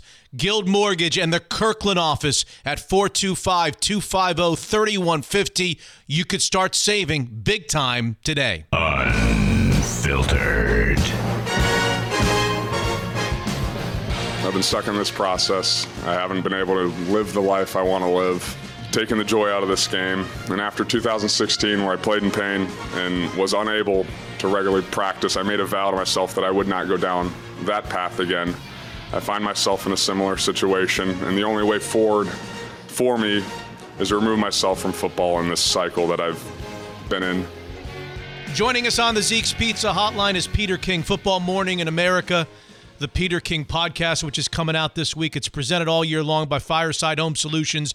You've always wanted a fireplace or a new fireplace, but it's too much trouble, right? Or too expensive. That's where Fireside Home Solutions comes in. Let these guys come to your home and come up with a solution. FiresideHomeSolutions.com. Peter King, three weeks ago, Andrew Luck told you face to face that he would be ready. He would be ready for the season opener. And now, this. In all of your years, when was the last time you were blindsided as much as you were with this Andrew Luck retirement announcement? You know, this to me is, Mitch, is the most stunning retirement that I've seen in the NFL. You know, a bunch of people have, um, in the last uh, day or so, said that Jim Brown and Barry Sanders and Calvin Johnson, and there were some others, um, you know, that those retirements compare to this one, but I totally disagree. Um, you know, the first two are running backs who were 30 and 31, respectively, Jim Brown and Barry Sanders. And uh, in Jim Brown's case, you know, he left to go act in movies. He could make more money in Hollywood easily than he could make in the NFL. Um, and Calvin Johnson was 30, and who knows how much longer he'd have had and he was a even though he was a big star and a very good player, he's a nondescript person, not a star. He's a wide receiver. We're talking about here that when healthy, Andrew Luck, like last year, he, according to Pro Football Focus, was the third best quarterback in football. He certainly is a top five to seven quarterback when healthy. And, uh, you know, for him to walk away with – you know, in terms of future earnings, over $300 million on the line with one of the best uh, careers that a quarterback could have, you know, on the line in the future. I mean, this was a just a stunning development, and I just didn't see it coming. He's obviously a very sensitive guy, an emotional guy. Is there any chance, do you think, that he would change his mind about this either now or sit out a year? Like I say, Doug Baldwin might sit out a year, feel better physically, and give it a run. He'll still be only 30 years old a year from now. That wouldn't surprise me, really, Mitch, but uh, I talked to Frank Reich on Sunday, and, um, you know, the coach. I talked to both Frank Reich and Chris. Uh, Ballard, the general manager, and um, neither of them have any indication that this is anything but a permanent retirement. And as Reich said, I think we have to take him at his word. We don't have any other. Um, we don't have any other uh, any other uh, education about this or or information about this that suggests that even that he might come back. But you have to think that the Colts are thinking he might come back because they basically handed them twenty four and a half million dollars that they didn't have to. Um, so at this point, you know, we'll see what happens, Mitch. I, I, I, I don't know what the odds are. I don't really know Andrew Luck well. I mean, I know him. We had a funny little moment when, when I was in training camp uh, three weeks ago today. Um, I, uh, I, I basically said to him, "So, uh, you know what what what what book have you read recently? What what have you what have you really enjoyed? Uh and he said you mean other than your column? I mean isn't your column a book? And uh and so you know he's a he got he got his place in sort of the media and public sphere. He didn't like fame at all but he understood his place in the in the sportsosphere or whatever you would call it and uh, you know he played his role the best he could. For the people, the few people, uh, Peter, that are being critical, I think uh, they're being critical with the timing. Could he have done this months ago, giving the Colts a chance to react to this decision? Do you think? Well, you know, if you take him at his word, and I do because I have no reason not to.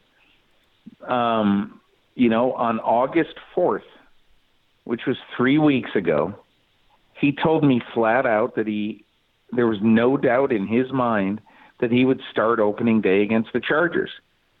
And you know, my reporting, you know, on Sunday, you know, after in the 24 hours after this decision was made or this decision was announced anyway, he, he made the decision uh, last Monday actually.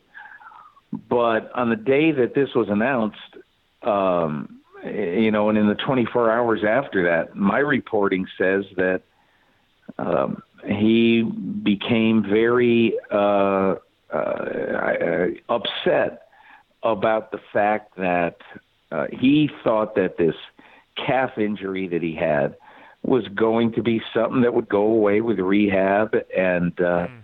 you know and training and all that. And not only didn't it go away, but I believe in the week after I saw him, um, you know, whether it was, you know, August 6, 7, 8, 9, somewhere right in there, that the injury actually got worse and they found more oh. damage than originally that they had thought. And I think that, I believe, was the, the beginning of the end mm. for Andrew Luck because think about it, Mitch.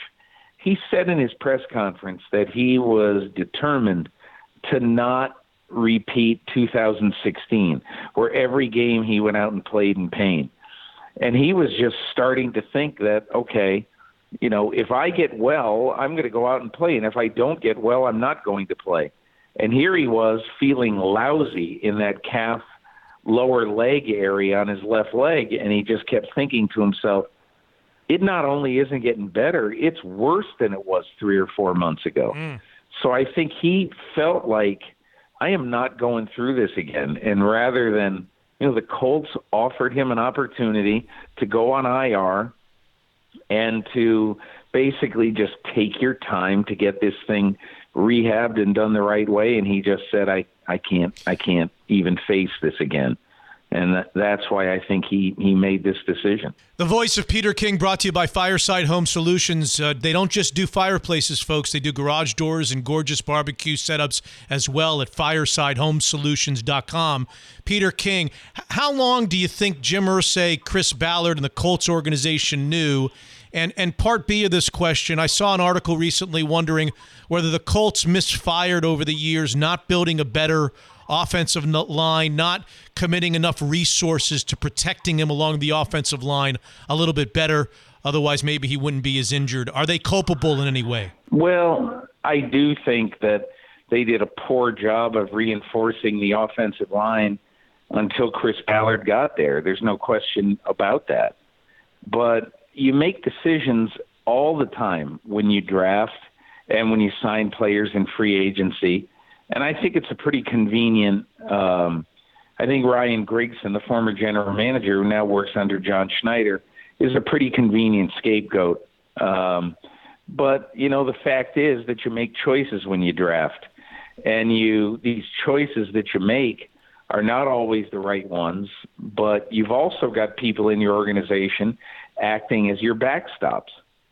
So if everybody else is, uh, I mean, clearly, the Bucks stopped with Grigson in some of the decisions they made on draft day, but I'll always believe that it, it, it isn't a one man show picking players. Yeah. You know, you've Yeah. you've got other people Yeah. in this democratic process who uh, you know who have a voice too, and so I do think they should have done a better job in reinforcing that offensive line uh, before last season, uh, and and they didn't do that. But I I would hardly uh, blame all of that on uh, on the retirement of of Andrew Luck.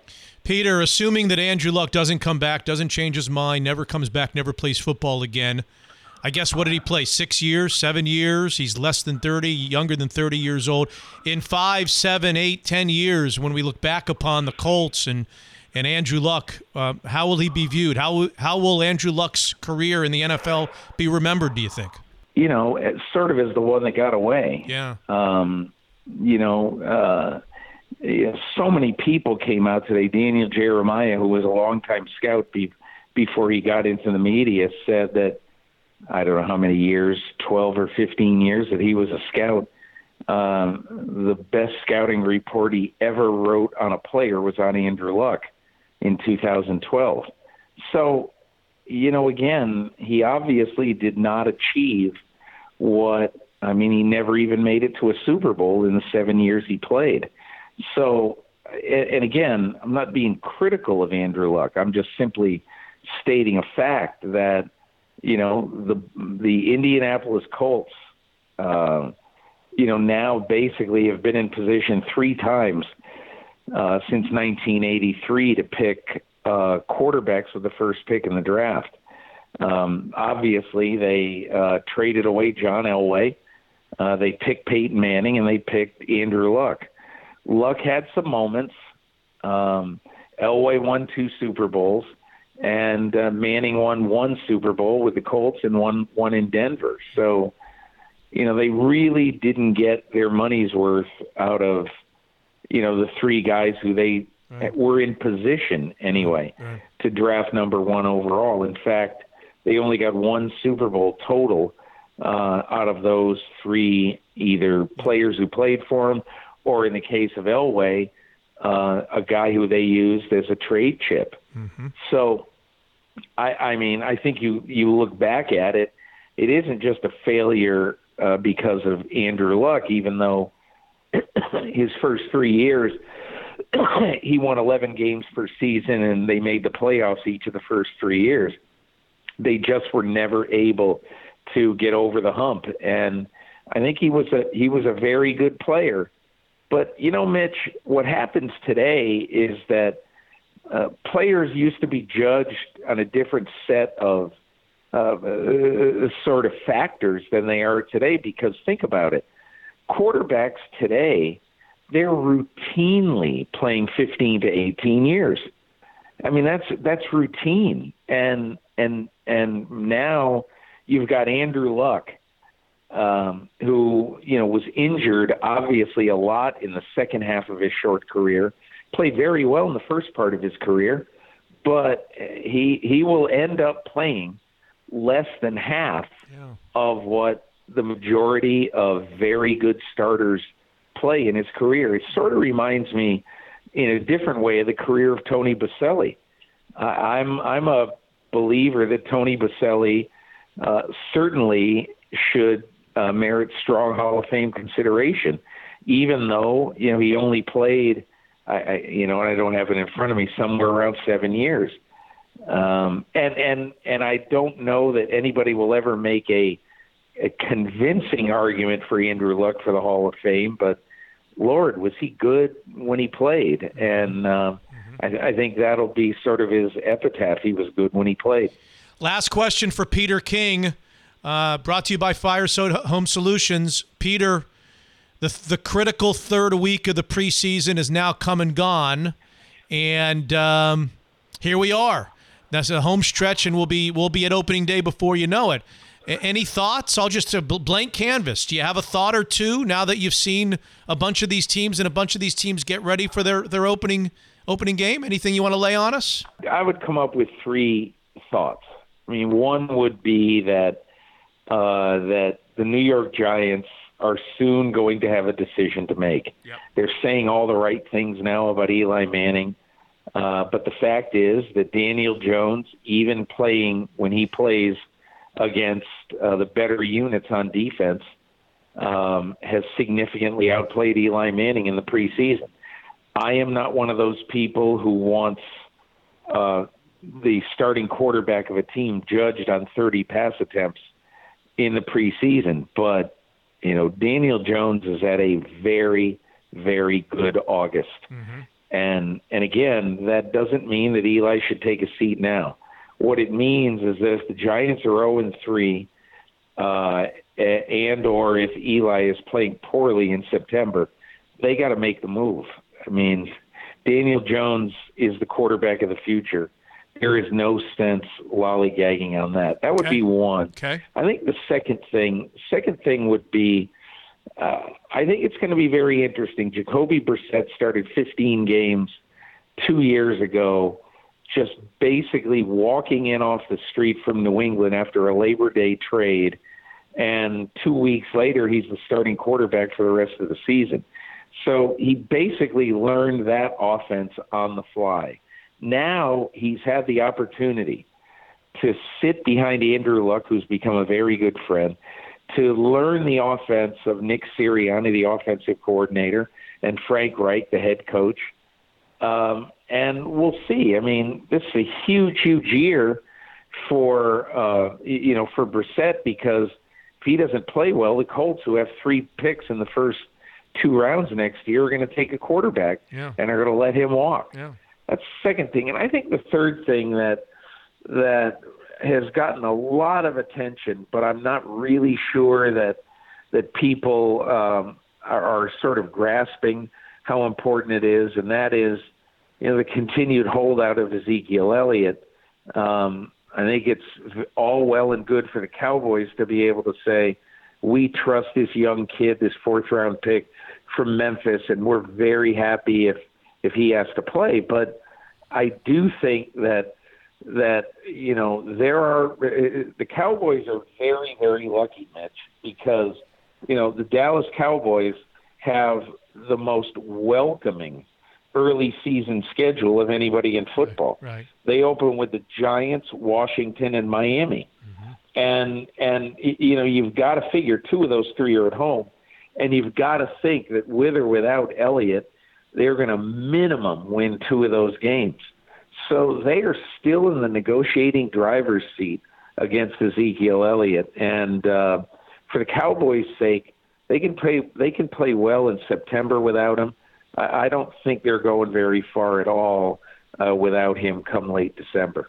Peter King, terrific. Nobody does it better. Read him, the Football Morning in America piece that'll be out this week. And of course, the Peter King podcast. We'll be reading and we'll be listening, Peter. Thanks for your participation on the show. Appreciate it very much. Happy to be on, Mitch. Have a great week. The voice of Peter King, who frankly We didn't even schedule to be on episode 54 originally, but when we heard the astonishing news the other night of Andrew Luck, six years in the NFL before the age of 30, on his way to a Hall of Fame career, stepping away from football to increase the quality of his life, not feeling it physically, not feeling it mentally. We just had to get a national perspective, and we thank Peter King for that. Hotshot, you know the big news from Evergreen Gavekal by now the introduction of EverVestment, a digital investing platform that combines the ease of a robo advisor with decades of proven investment experience. For months, I've been shouting at you about Evergreen Gavekal, a Northwest investment advisor offering premier wealth management services. Now, the launch of Evergreen's new digital investment platform, EverVestment. Historically, E.g., Evergreen Gavekal has catered its investment expertise solely to high net worth individuals. But now, using an online solution, you don't need to be a millionaire to get access to some of the same strategies they use for clients, all at a discounted fee. The same investment guidance as Evergreen's high net worth clients at a lower fee. EverVestment combines the ease of a digital account onboarding with the benefits of an actively managed portfolio, decades of investment experience to back it up. EverVestment also provides you access to an actual human advisor should you need it, not some pop up chat box on their website. EverVestment.com. Check them out. www.evervestment.com. You don't have to be a millionaire to invest like one. Evergreen Gavekal, a premier wealth manager in the Northwest. Unfiltered. Fourth and short, little read option. They give it to Penny. Second burst, was he in? Yes, he was. Touchdown, Seattle. This is a one play two Prosise, and he is in for the Seattle touchdown. Smith on third and eight. Probing. Gonna run for it. End zone, and he is in for the touchdown. Masterfully done by the former Charger. It's time to break it all down. Uh, Brady Henderson, ESPN, ESPN.com, and Mitch Unfiltered, Seahawks Insider on preseason game number three the other night in uh, in Southern California. All brought to you by Fireside Home Solutions. Football season equals fireplace season. Allow the Fireside team to come to you and help you come up with a fireplace plan that suits your home and budget. Brady Henderson on the Zeke's Pizza Hotline. Brady, the, the Seahawks played well. I guess we should we should add an asterisk because the Chargers decided for whatever reason not to play anybody, hardly anybody in their third preseason game. Isn't that the preseason game that everybody seems to play starters into the late second and early third quarters? That is, yeah. So, so that was a little surprising, and you know, our our uh, pal Eric Williams, who used to be in this market, tweeted out the list of Chargers starters who were not playing, and it was basically it looked like a starting lineup: no Philip Rivers, uh, you know, no Melvin uh, Melvin Ingram, Joey Bosa, all those guys. So, um, yeah, you do sort of have to take what you saw with a grain of salt, knowing that whereas typically you see a lot of starters play in that third preseason game, didn't really see a ton. Okay. Let's uh, let's break it down before we try to fill out the, the the roster for the Seattle Seahawks. Let's start with the the offense. Offense seemed to be good again against some second stringers of the Chargers. I said in a tweet Saturday night that uh, the offensive line, for my money, has been the brightest of bright spots for the Seahawks this season. Agree or disagree? Yeah, I, I think I think it's it's been up there certainly, but again, you do have to take it with a grain of salt because you know as good as that pass protection looked, um, there was no Joey Bosa, no Melvin Ingram, um, you know, so that that's that's going to change the equation. But uh, you know, on those two touchdown runs, the the Rashad Penny and the C.J. Prosise touchdown run, I mean, you saw you saw the line really push you know the, the Chargers defensive front five yards into the backfield or five yards into the um, you know the the second level there, Right, and that's right. what you want to see from a, a team that you know wants to run the ball. That's what you want to see. Ethan Pocic in particular uh, on that Rashad Penny touchdown run. Penny ran right off of.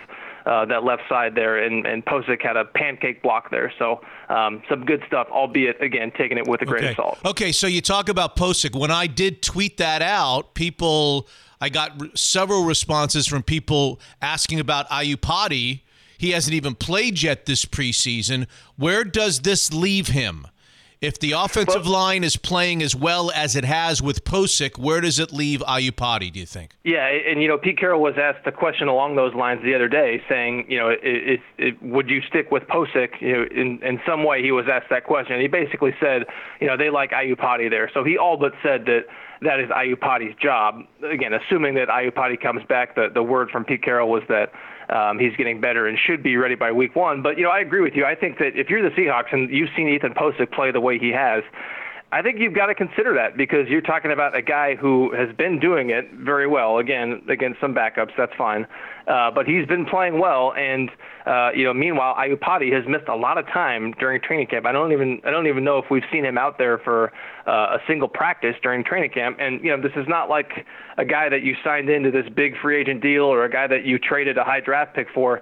You know, this is somebody they signed to a, a one-year, pretty much team-friendly deal a few days into to free agency. So um, again, if I were the Seahawks, I would at least have to con- consider Ethan Pocic there. And the good thing for him is, uh, sounds like he'll get one more chance on Thursday night to to really convince them of that. If they choose Pocic, would they keep Iupati still standing on the sidelines, or would they cut him? Before the season starts. I, yeah, I, I think that they would keep him. I would have to check my notes on the exact contract details, but if I recall correctly, they guaranteed his, his base salary. Okay. So okay. I don't know if, if the cap savings would be worth it to, to move on from him. Since the last time you and I visited Brady, Brady Henderson, ESPN, ESPN.com, David Moore came down with an injury, and it looks like it's going to be a while before he will be ready to add to that wide receiving core. So where do we stand?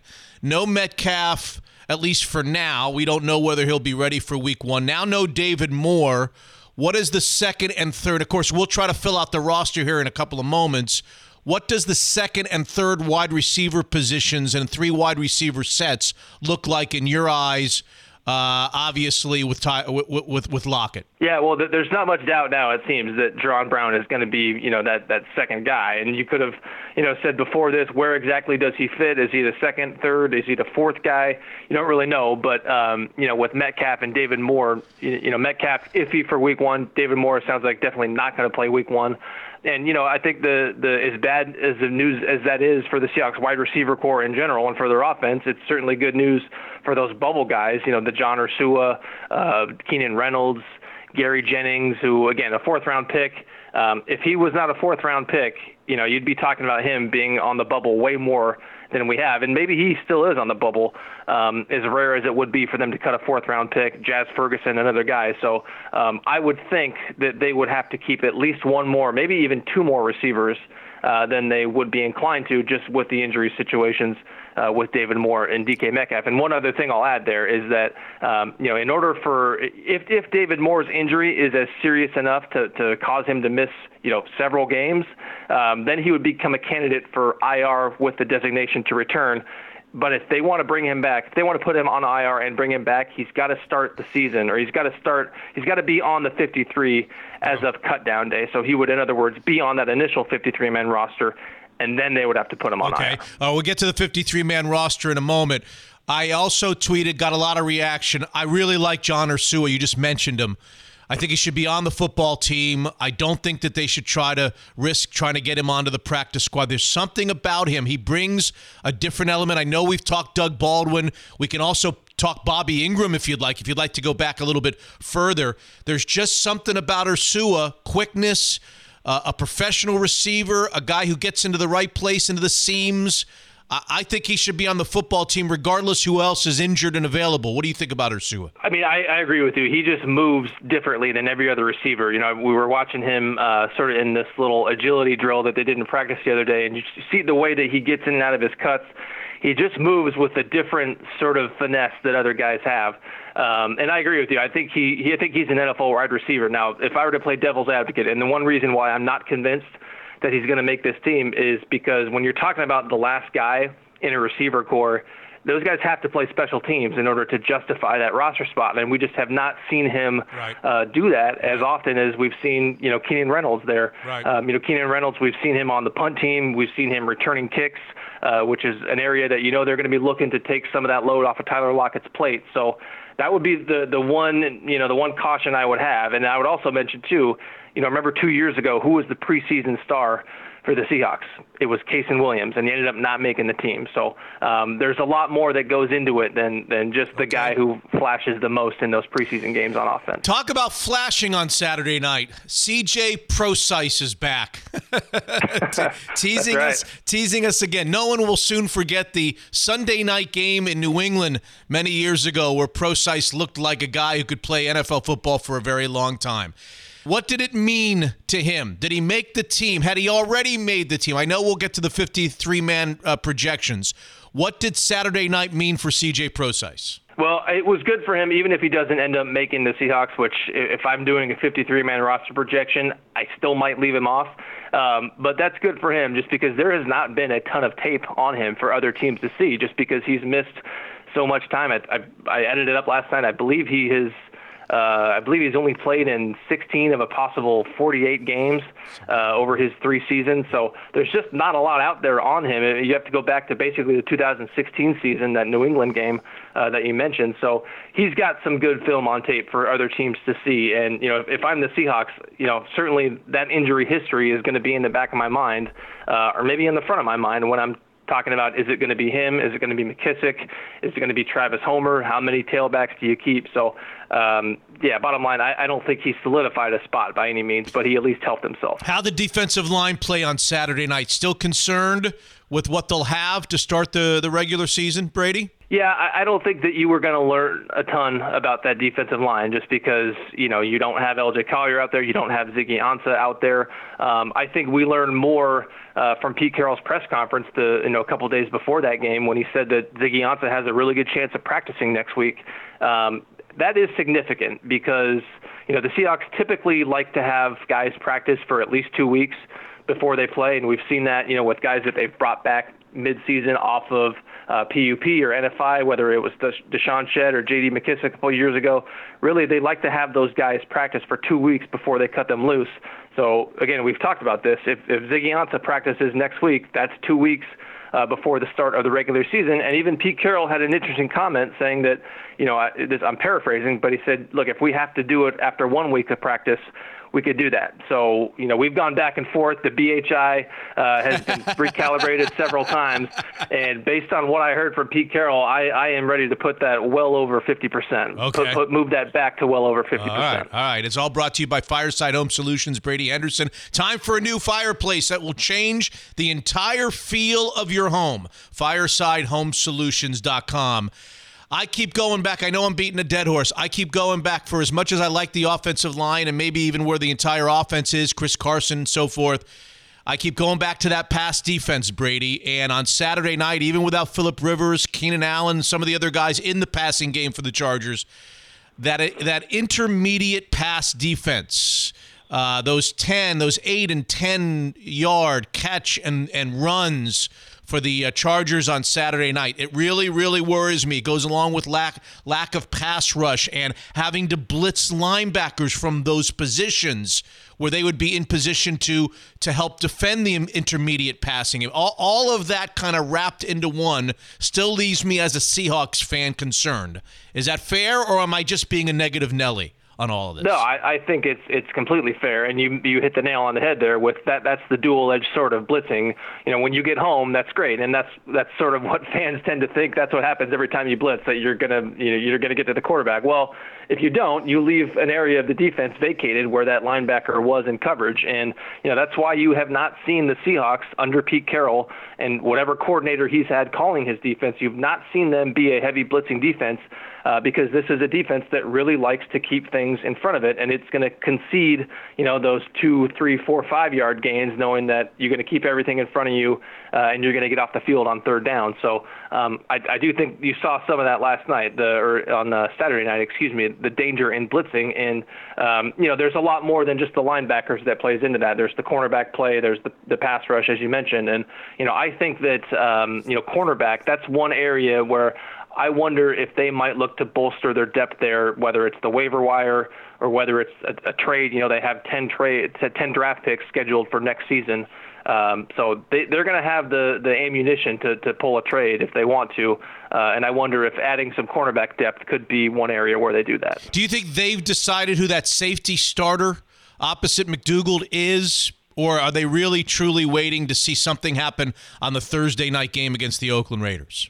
Yeah, no, I, I don't think it's it's determined by any means, just because you know we don't really know um, how serious Marquise Blair's back injury is, and it seems right. to be a moving target as far as what exactly that is. First, it was back spasms, then it was a back bruise, and now Pete Carroll sort of compared it to a hip pointer uh, after the game. So he he said that Blair should be back uh, by this week, but there there's not we have not seen a ton of him just because he missed a ton of time uh, with a hamstring injury, and we have not seen really anything other than what we saw Saturday night from Lano Hill, who has missed a lot of time, really the entire offseason, it seems like, coming back from that hip injury. So, uh, really, Tedric Thompson is the only known quantity you have there of those three guys that are competing for that spot. So, um, I think they need all the evaluation that they get. And so, I, I would imagine that this is not going to be determined until after that uh, Thursday night game. All right. So Brady, brought to you by Fireside Home Solutions. They have till what next Sunday, right? On on Sunday, they'll have to make a decision on a 53 man roster. Why should Saturday. we? Uh, Saturday. Why? Why should Saturday. we? Why should we wait?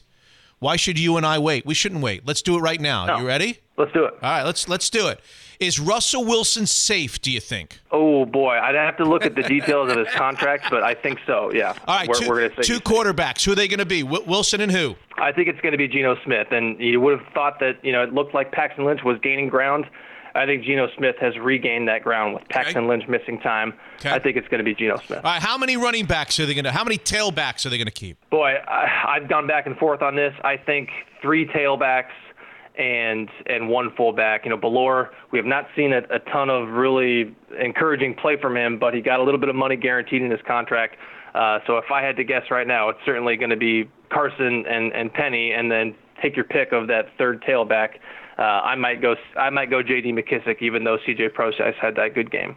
Okay, so Carson, Penny, and McKissic we try to get Homer onto the uh, practice squad. Is that right? That that's the thought there, yeah, and, and that's going to be tough because he is a guy who could factor in on special teams, so he's going to have appeal to teams Okay. uh, on that waiver wire. All but right. but that might be a risk that they're willing to take. All right, so we have two quarterbacks, we have three tailbacks. That's five. We have a fullback. That's six. How many wide receivers are, going to, are we going to keep on the 53 man roster today? We're doing Well, all. yeah. By the way, we're doing all of John Schneider's work for him so that he can get on that big boat and drive away and not have right. to worry next weekend. How many receivers are we going to keep? Well, and, and this is where you could see some some of that roster maneuvering that I mentioned. You know, the the, the 53 man projection I'm doing that takes into account what that's going to look like Saturday at 1 p.m. Pacific time. Okay. Um, so I think they're going to keep seven initially, knowing that maybe you put David Moore uh, on short-term IR. Okay. Um, you know, the next day or, or later in the week.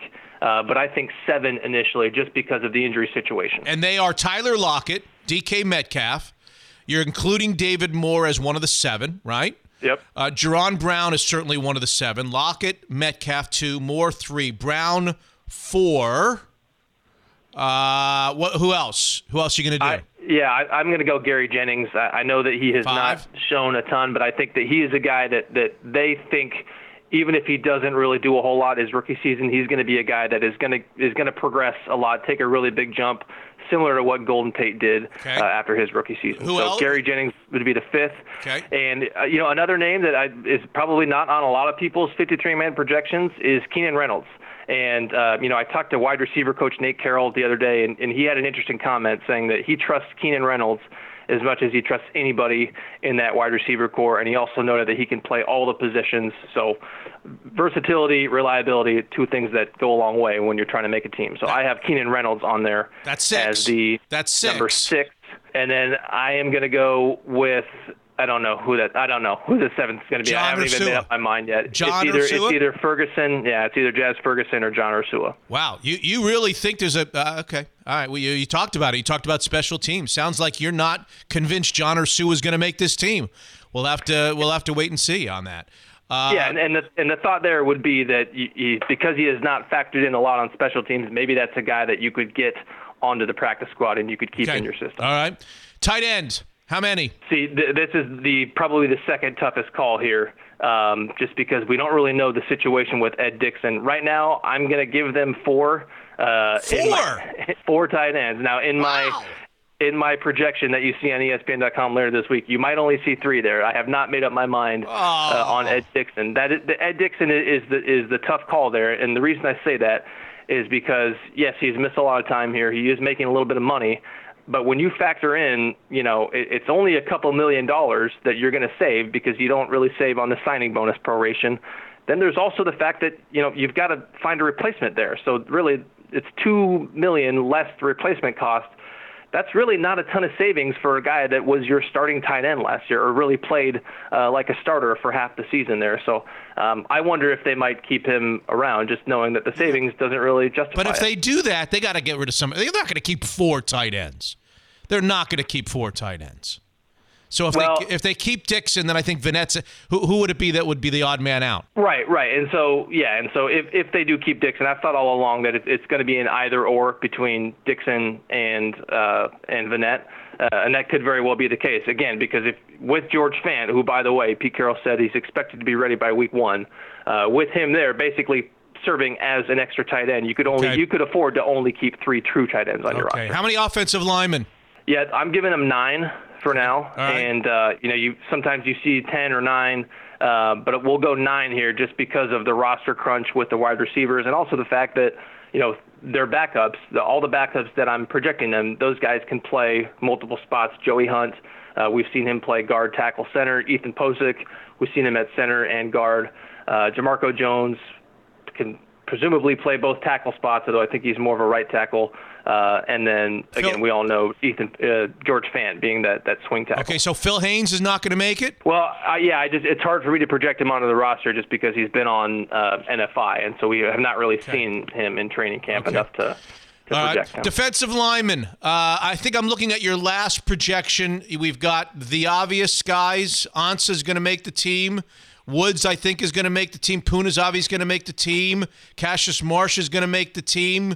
Quentin Jefferson is going to make the team. LJ Collier is going to make the team. Who are the interesting decisions, and how many defensive linemen are they going to take? Well, yeah, I, I think I gave them nine right now. And again, you, you maybe go nine or 10, and maybe they might be inclined to go 10 just because of the situations with Ansah and, and Collier. Even if those guys are back by week one, maybe you don't really want to play them a ton of snaps in week one. So I could see them going with 10. I think right now I have nine, and uh, one of those backups is Earl Mitchell, uh, Okay, a, yeah, a veteran yeah, that they yeah, signed. I think you need, yeah, with, with Jarran Reed out, you and you know, Pu- if Poona Ford is going to be your starter, you're talking about a second-year undrafted guy who has not played a ton of football. So I would feel a lot more comfortable with a veteran like Earl Mitchell there, who, by the way, is not really making a ton of money. So it's not like his contract is prohibited by any means. So, Uh, who- so who's, Earl the odd, Mitchell, who's the odd man out? Who's the guy that's going to have trouble making Is Mingo safe? Yeah, I, I I have Mingo not making not making it Okay. in my projection just because you know again he's an NFL player he he could help this team but I don't think he could help this team enough to justify um, you know the the 5.2 million dollar cap hit. Right. Knowing that again he plays special teams he does provide back uh, it does provide versatility as your backup linebacker but uh, that that's a significant cap hit for a guy who has not shown I think enough pass rush to really warrant it. Rasheem Green makes the team? Yeah. Yeah. Yes. Okay. Yeah. All right, linebackers. Uh, how many? So we got, Wa- I think Bobby Wagner's safe.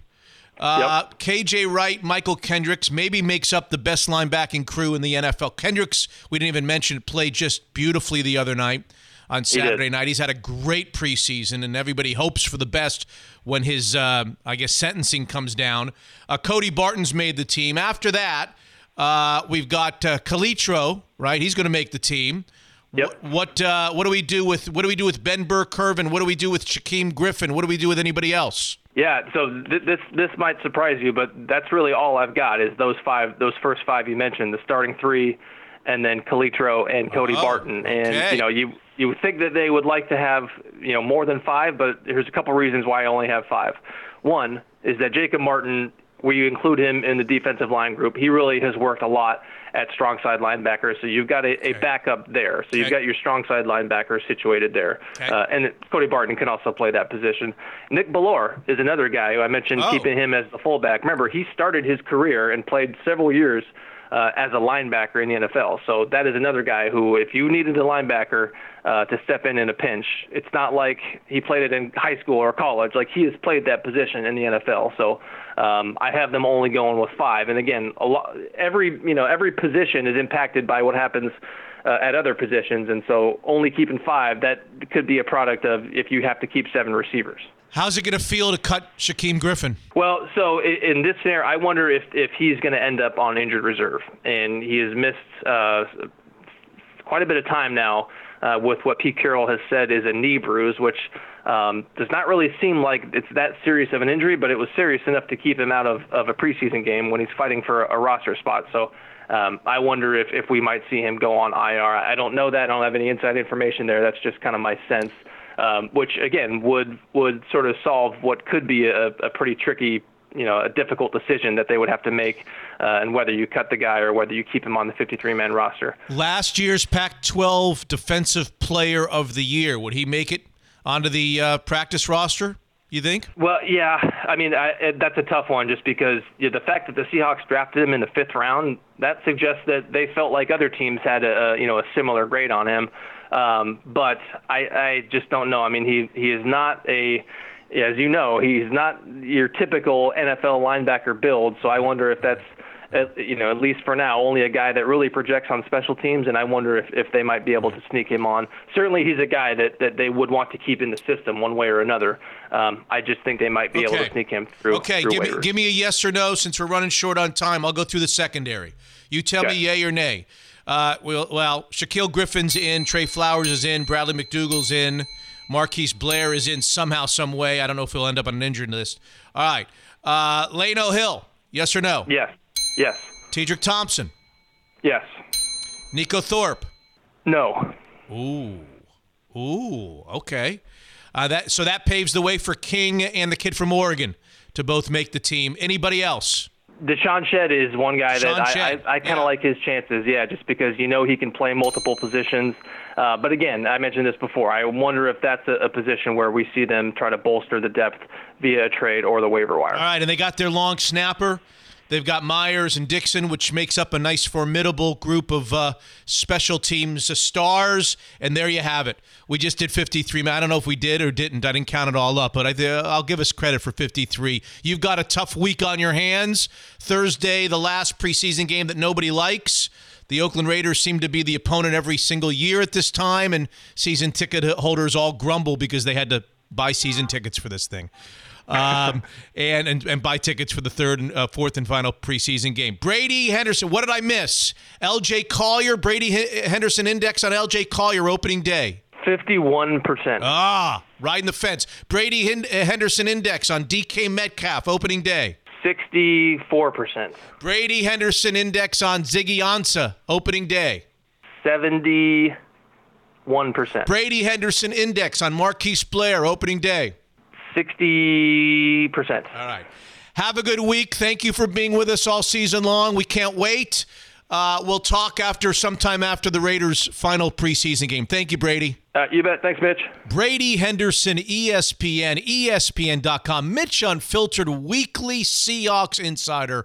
One more Hawks preseason game to go. That awful game against the Raiders every year this week. And then, in the words of famed boxing referee Mills Lane, Let's get it on. And by the way, there's a brand new Zeke's Pizza location to spend a few hours watching the Seahawks beat up the Bengals maybe in a few weeks. Number 17 is in Woodinville on 135th Avenue Northeast. Dan Black told me that Monica Pavelka, the owner and operator of the new Woodinville location, is as true blue a Seahawks fan as he's ever come across. So let's watch sports events at Zeke's Pizza. Maybe she'll do the all you can eat pizza bar that Cap Hill did for us at our Super Bowl viewing. Most Zeke's locations now deliver beer, wine, and even cider. No one does Northwest craft beer quite like Zeke's, and that includes delivery. Download and use their mobile app, order online at Zeke'sPizza.com, or call 206 285 8646. Zeke'sPizza.com, 17 fabulous locations. It's football season, folks. Zeke's Pizza, homegrown in the Northwest. Uh, Unfiltered.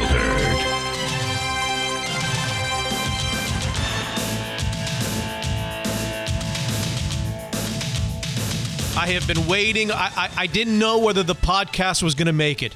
We've been on fumes, just trying to get to the next Rick Neuheisel appearance. I didn't know whether we were going to get to the finish line But here we are. I've made it. This is episode number 54. And Rick Neuheisel, presented by Fireside Home Solutions. Change out that old fireplace with a brand new, sleek, and heat efficient unit. It'll revolutionize the look and feel of your home. Football season is also fireplace season at Fireside Home Solutions. Here he is, CBS college football analyst and the man whose voice you may have heard on a crazy what do they call it? Week weekend zero saturday zero game? Is that what they call the week Hawaii? zero. Week zero. Week zero. my how are you mitch? Great to be with you my Boy, friend. let me- yes i uh, have made it safely back from the rock the uh, pride rock as uh, the head coach at hawaii likes to call it. Yes uh, what a game. What a game we were treated to in week zero one yard short right? The guy scrambled for how many? 34 out of 35 or 30 out of 31 came up one yard short. Yeah, Khalil Tate, uh, as he is wont to do. You know, Khalil Tate has scored 15 touchdowns in his career prior to last night, and the average distance of those uh, touchdowns has been 37 yards. wow. The average distance of those 15 touchdowns, and he was about on the 37 yard line. So uh, he just didn't quite get there.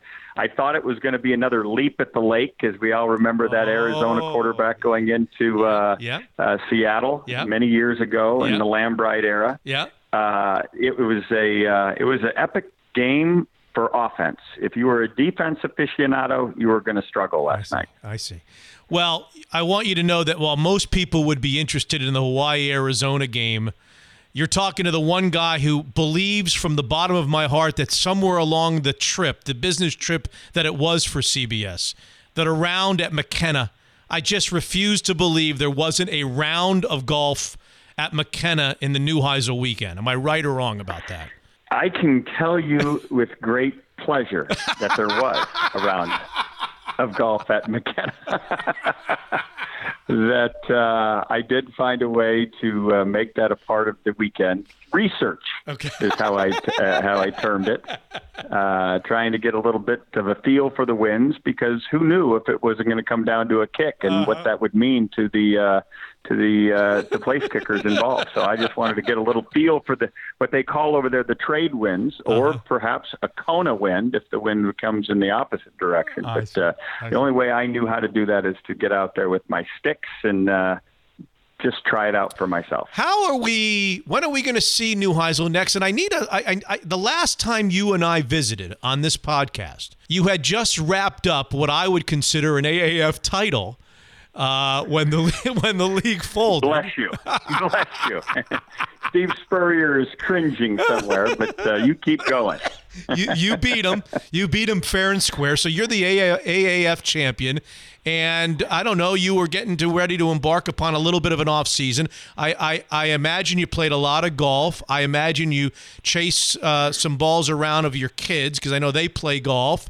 What did you do with your time? And then what do we see? When do we see you next? Do we see you in studio? Or are we going to see you at games? Combination of both? Give us the lowdown on Neuheisel these days. Neuheisel had a great summer. Uh, I spent a lot of time watching my youngest son Joe play golf. He's uh, played in a lot of amateur events around uh, mostly the western part of the country, and so I went to a bunch of those tournaments. Spent a little time in uh, Central Oregon, Bend area. Then went up and saw some friends in Seattle and played a member guest of uh, a couple of our good buddies. Uh, so I had a great summer. Uh, I'm going to be part of CBS and CBS uh, Sports Network here the next few weeks. So CBS, as you may remember, used to have the uh, rights to the U.S. Open tennis tournament. Yes. They sold those rights to ESPN, but they did not have those early football season rights. So basically, what they've been doing the last few years after they made that uh, sale of the U.S. Open to ESPN, they've been kind of purchasing games so that they can put it on their network. And apparently, the inventory that was offered and the price that was asked were uh, they did not uh, find a uh, a happy medium there. So CBS will not begin. The network will not begin telecasting college football until the 14th when South Carolina and Alabama clash. I see. Uh, we'll have a preview show there in the studio in New York City on the 7th. But until then, I'm part of CBS Sports Network. I'll leave tomorrow to get there for a Tuesday show, Inside College Football, which I uh, I tell everybody to watch. It's two hours of great talk on the sport of college football and what to look forward to, what to, to make of the previous week, and so forth. Some great guys on there Brian Jones, Randy Cross, an old uh, mm-hmm. San Francisco 49er Pro Bowler, mm-hmm. uh, Aaron Taylor, Adam Zucker. Uh, so we have a good time uh, talking college football. And then, uh, so I'll be on part of that. And then I get to go, uh, Mitch, and be part of the Wyoming hosting Missouri game next uh, Saturday night in Laramie, wow. which I'm really looking forward to because Kelly Bryant, as you recall, was yes. the old yeah. quarterback for Clemson, yeah. will debut as a Missouri Tiger uh, in Laramie, Wyoming. Yeah, so the guy, very the, much uh, excited about the game. Yeah, the guy who can't beat Syracuse, right? That's the quarterback who. Uh, That's the guy, the guy who Syracuse derailed. That's right. He was the early exit in the Syracuse game. That's exactly right. Uh, all right. So, Rick, so when you do these games, you don't bring your guitar up into the. You, is there a t- is there time between plays while the call, call is being made in the uh, in the huddle for you to break out into song? Is there, is there, is there a chance to do that during these telecasts? You know, I had hoped that size was the only issue. I had hoped that, that was the case. But when we had this opportunity in Hawaii, I said I can bring a ukulele because it's not difficult to transition to that particular instrument and that would not be a size issue. But unfortunately, when they said no to that request uh, or offer, I realize it may not be size at all. It mm. may just be that mm. uh, they're trying to protect uh, maybe the younger audience's ears from such a uh, dramatic impact that uh, my singing might have. But but uh, be that as it may, I still uh, have guitars and I still love to pluck it as often as I can. Okay, before I ask you college football questions, maybe even an Andrew Luck question, one last Neuheisel question you, you won the AA, you were the you were the as far as in my eyes you were the coach of the year in the AAF. In fact, you were the coach of the year before the AAF even started. I had already anointed you coach of the year. Uh, very kind. Are we kind are, are we at a point where the itch has been scratched? Or is there one more? Do we have one? I know you're doing all this great work for CBS and you're going to share some of your time with Mitch Unfiltered and do all these other stations. Is there, do you have, I mean, you're still a young guy, older than me, but young. Do you have one last go in you? One more time. Can you do it? I believe that I do but uh, I'm also very content, uh, especially with this la- last little foray. Okay. Uh, it was pleasing to be a part of a team that I enjoyed as much as I enjoyed the hot shots. It was pleasing to, to have called plays and to have been my own offensive coordinator. That was something I hadn't done in my coaching career. Certainly, I'd called a number of plays, but I was responsible for the offense in this particular go round. And to have done that and have done it in my own mind successfully was was rewarding. Mm-hmm. Yeah, I, just to be purely honest about it, was rewarding. And didn't matter how many people watched or or any of that stuff. It just was I felt good about my performance and I felt great about the team that we built. So I'm very comfortable if that was the final uh, the final straw in the coaching career. Uh, but I still think, and I, I know a number of the guys that were on the coaching staff still think we got a lot of gas in the tank because we had such a blast doing it. Mm. I want to see you out there one more time. I'm secretly well, rooting for you one we'll more see. time. We'll see what happens. Yeah. You, you, never know. It'll probably be something strange that would happen to to create that opportunity, but but that's okay. I I, I really love uh, being a part of college football in the way that I find myself now. Yeah. You know, talking about it on the radio, yep. Uh, talking about it uh, from the booth as I got a chance to do last night in Hawaii and also uh, being in the studio. It's it's uh, it's a great sport. It has uh, great stories, and uh, I get excited this time of year uh, to to bring those stories to folks who are interested. The voice of an old friend who's been very good to me over the years, named Rick Neuheisel, presented by Fireside Home Solutions. You were at some point in the stadium on Saturday night calling Hawaii and Arizona, and news started to circulate that a 29 year old star quarterback of the Indianapolis Colts has decided no mas. Kind of pulled a Roberto Duran and said, My body has just not cooperated. I'm feeling burned out. I'm feeling sad. I'm not enjoying life. I'm starting to resent football, and it's time for me to remove myself from this. Now, you are a guy who played it, a guy who coached it. I don't think a guy like me sitting in front of a microphone can purely understand what these guys go through. A lot of Colts fans were not happy with the timing of the decision, but it was, for me, Rick, it was as startling a story as I can ever remember, at least in the years that I've been in front of a mic. I, I never saw this coming, and boy, to watch a 29 year old break down in, in front of a microphone and walk away, that's a tough that's a tough thing. What, what were your what were your thoughts when you heard about Andrew Luck?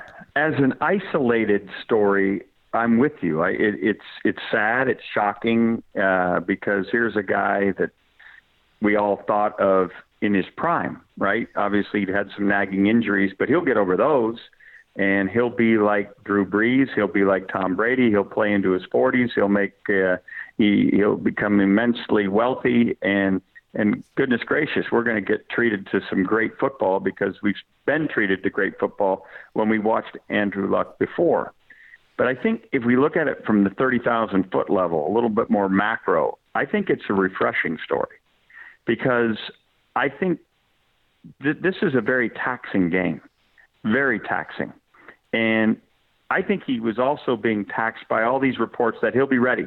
He'll be fine. Mm-hmm. He'll be, you know, he'll be ready in yeah. week one. Yeah. Where you know we've got all this uh, hope that because of the pressure for him to play uh, and to be that guy on the Colt uh, offense, I think he sat there and said, "My body is not responding." I mean, this is a guy who went to Europe for you know blood spinning treatments and all the different. I mean, he tried every science there is to get well, and it, his body wasn't right. And here's a guy who went to Stanford, and knows a bunch of guys who are making a lot of money doing something other than football, and realizes I have a lot to offer. I've played, I've done it, I've proven I can do this. I don't need to go out and and uh, get myself beat up anymore, especially given the pressure that I'm feeling to be that guy uh, and the and the way my body is feeling at the time. And I think as a message to others out there that there's other ways to to be uh, very productive as an adult. I think that's a good thing because I don't think I think there are a lot of people that just hang on because they feel like they have to hang on, whether it's mm-hmm. to, for themselves or for their and their own prestige or for their families. I think they need to realize you can make a living doing something else. And uh, so I, I hope that is maybe not the, the, the number one talking point as we speak today, given the shocking nature of a guy at 29 stepping away and given the magnitude of his career thus far but uh, hopefully that'll be the lingering effect that hey, you know what, you don't have to play forever. Mm-hmm. Remember Calvin Johnson, the, the yeah. great Megatron, yeah. the wide receiver for the Lions, yeah. stepping away. That that to me, we need to this this 14 year career, and and I know Tom Brady and Drew Brees are you know racing against time right now, and good for them. I think you need to be real careful given the physical toll that this game takes on a body uh, about how much you ask of yourself. Yeah, uh, yeah. And, and, I think Andrew Luck's a perfect example of that. Well said. Uh, dropping down to the conference where he played his college ball, Jacob Eason was named the starter finally at the University of Washington. I am a I'm a lovable or not so lovable skeptic, and I I kind of have chuckled from the side. I don't know. Look, I don't know what Chris Petersen said to Jacob Eason, but here's what I do know. He was the number one high school quarterback in the country. He went to Georgia, where he, I believe, started as a true freshman. He threw his name into the transfer portal, could have gone to a lot of different places. I'm not sure that he came back to the University of Washington and was willing to sit out a year without, I don't want to say being guaranteed. I don't know what Petersen said to him. I just felt like that Jacob Eason was going to be the starter all along. Am I being too cynical? Am I being too skeptical, or was that necessarily the case? I, I think you're being too cynical. I think we've seen enough proof from uh, Chris Petersen over the years that he's not going to to uh, make any promises to people. The the fact that he let go Marcus Peters not so long ago, yeah. uh, who's be, who became an All Pro safety or an All Pro corner for the Kansas City Chiefs before being dealt to the LA Rams. The fact that he let him go in the middle of a season rather than finding common ground or suspending him for a week, given his uh, his uh, misdeeds, I, I I think he's truly religious to the mantra OKG, our kind of guy. And so when when Petersen, or excuse me, when uh, Jacob uh, Eason comes back from Georgia to Washington, I think it was on Jacob Eason to become what Chris Petersen and that offense wanted him to be, which is a guy within the system that was going to to uh, be the quarterback that that system requires. Uh, some would call that a manager but uh, but ultimately somebody that would come in and get comfortable as Kellen Moore did at Boise State, Jared Zabransky, and and and uh, more recently Jake Browning. Mm-hmm. Be comfortable in that, and hopefully have the pieces around. You know that offense hasn't been nearly as prolific since John Ross graduated, right? So they need to get those pieces around it. But once those pieces are in place, that offense has proven over time that they can be wildly efficient. So I think Eason won the job. And I'll tell you, I have a little bit more information for you because I was at the uh, Pac 12 Media Day uh-huh. and I actually found myself in an elevator with Chris Petersen, just the two of us. Mm-hmm. And I flat asked Chris, I said, Is Eason going to come more to you, meaning having to, to hone his skill and become the manager of the offense? Or are you going to kind of try to utilize some of that gunslinger, you know, Brett Favre type of skill that we saw uh, displayed at Georgia? he said, you know, he's going to have to learn how to play like we do. But and then he was quick to say, but I'm not sure he's winning the job. This Jake Haener is really good, and I'll tell you, while he's not going to beg Haener to stay, he's going to be disappointed that Jake Haener has decided to transfer. No Pac-12 team, by the way, Rick, in either top ten of the polls. None, zero. It's probably it, been a long time since we could say that. I've been. Uh, looking at this uh, for some time now as to what what happened to the Pac-12, and I and I believe these things are cyclical. Mitch, it wasn't so long ago we were saying this about the Big Ten until Urban Meyer took the Ohio State job, right? Uh, and they found a way into the college football playoff in its in its uh, first year, coming from the sixth seed to the fourth seed with a 59-0 drubbing of Wisconsin on that final weekend. Um, it wasn't so long that we were saying it about the Big 12 when the Big 12 had 14 guys drafted, right? And now Oklahoma yeah. has had two straight Heisman Trophy quarterbacks and first guys taken the NFL drafts, and, and Texas rebounded with a double digit win total last year. So everybody's happy with the Big 12. It will the Pac-12 will get back, but but, but what has to happen, and what, and I can give you a little bit of the root of the problem. What has to happen is we have to get bigger and we have to get stronger in the trenches last night was evidence again of not being not being physical enough defensively. Uh, Arizona played Hawaii. Hawaii was gifted offensively. They've got a proven system in the run and shoot, but Arizona had no answers in terms of getting pressure on the quarterback. They just aren't big enough. Kevin Sumlin, who comes from the SEC, knows what those guys look like. I promise you, he'll continue to recruit and get bigger defensively for Arizona so they don't have to continue to suffer and give up over 500 yards of offense as they did last night. Mm. Mel Tucker, who comes to Colorado from Georgia, having been the defensive coordinator there, uh, having been at Alabama prior to going to Georgia with Kirby Smart, will know he's got to get bigger and get more physical in the defensive front. Uh, those things I think are, are going to happen. You're seeing it at Oregon, right? You're seeing it at Oregon with a, a very uh, much deeper offensive line, uh, and and with a guy who was the former uh, offensive line coach at Alabama. So I, I think you're you're, you're going to see some of that influence change. If you go back to 2012, Mike Leach joined the conference. He's throw it every down type of guy. You had uh, Jim Mora take the UCLA job. He hired Noel Mazzone, who was up tempo. You know, let's go fast. Let's go fast. Rich Rodriguez got the Arizona job. Let's go fast. Let's go fast the faster you go, usually the the the smaller you get. Yeah. And that to me was a tipping point for the league having a way to go that didn't match up with the behemoths of college football. And at the same time, the college football playoff happening, those behemoths have been regulars. Alabama five for five, Clemson four for five.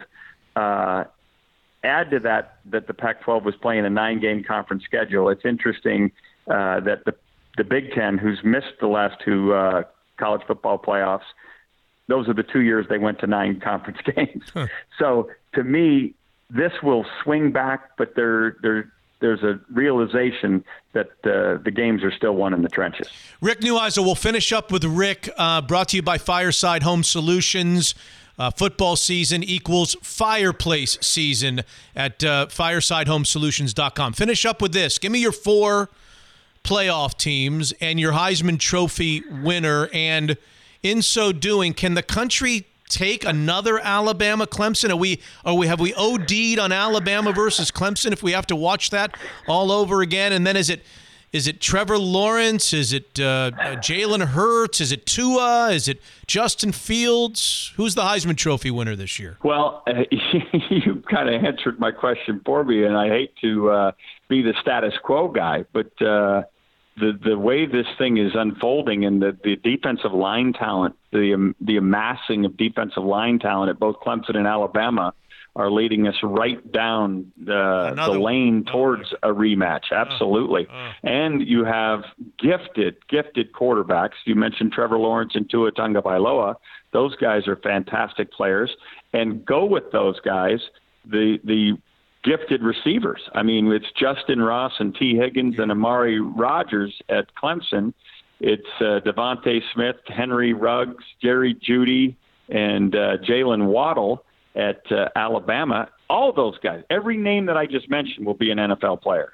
And I would go as far as to say probably an NFL star. Wow. They're that gifted. Wow.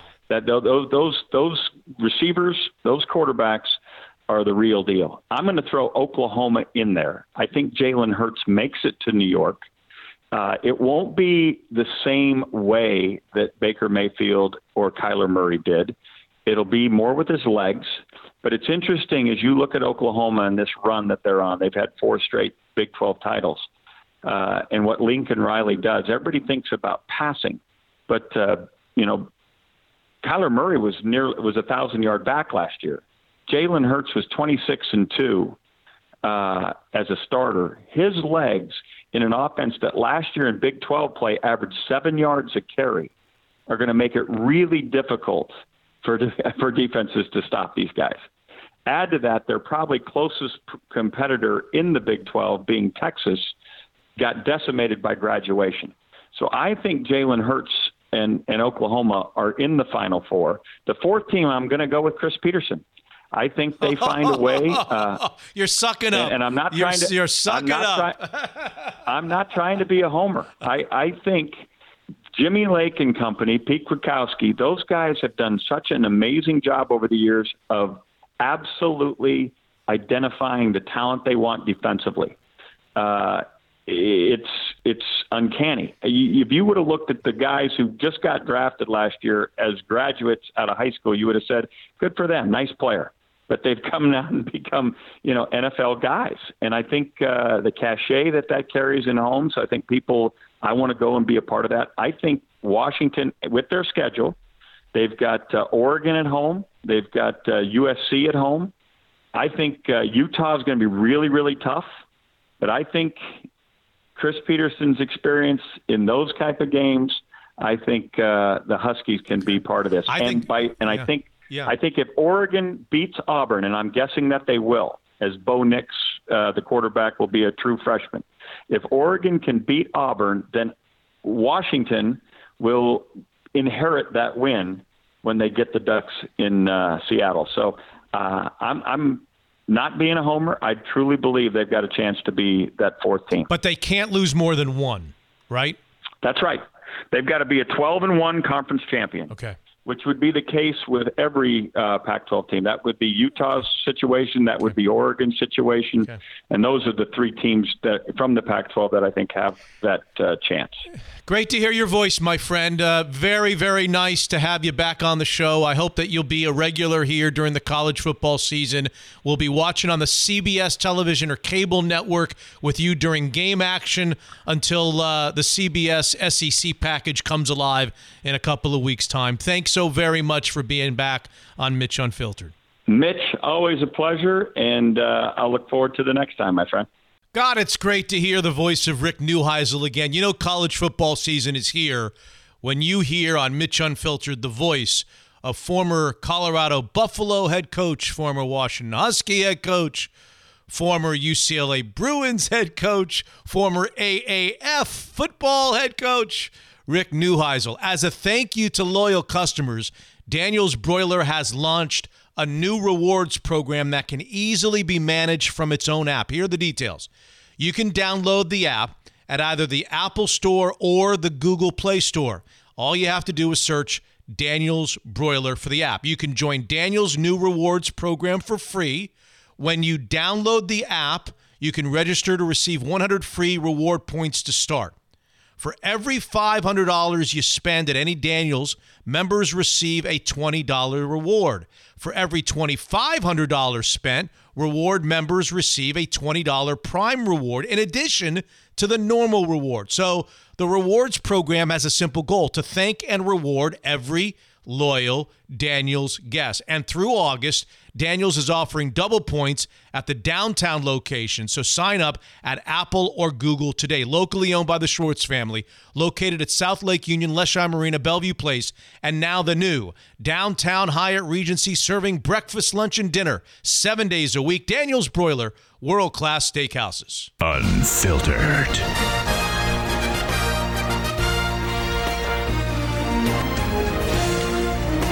I find our next guest very, very interesting. I think his whole story is interesting. You probably won't know him by name unless you're a Philadelphia Phillies fan, a UVA baseball fan, or maybe, I don't know, a rotisserie baseball geek. He's 6'8, 240 pound former Major League pitcher Michael Schwimer, who joins us on the uh, Zeke's Pizza Hotline. Michael, thanks for being with us. Thanks for having me, and I appreciate that generous introduction. You probably don't know me unless you follow really bad middle relievers in baseball. So if you don't follow those, you probably haven't heard of me. The first question is Did you play at UVA with our buddy Danny Hultzen from uh, that was drafted by the I- Mariners? uh, not only that, I uh, the high school we were a rival high school, so I've known Danny for a long time. Just a A plus kid. I mean, feel so bad for all the injuries that that happened in his career, but but awesome guy. Could have been a great, great pitcher, great left-handed pitcher, huh? Absolutely. I mean, he had he had all the tools. I mean, fastball, slider, changeup, and the command he had.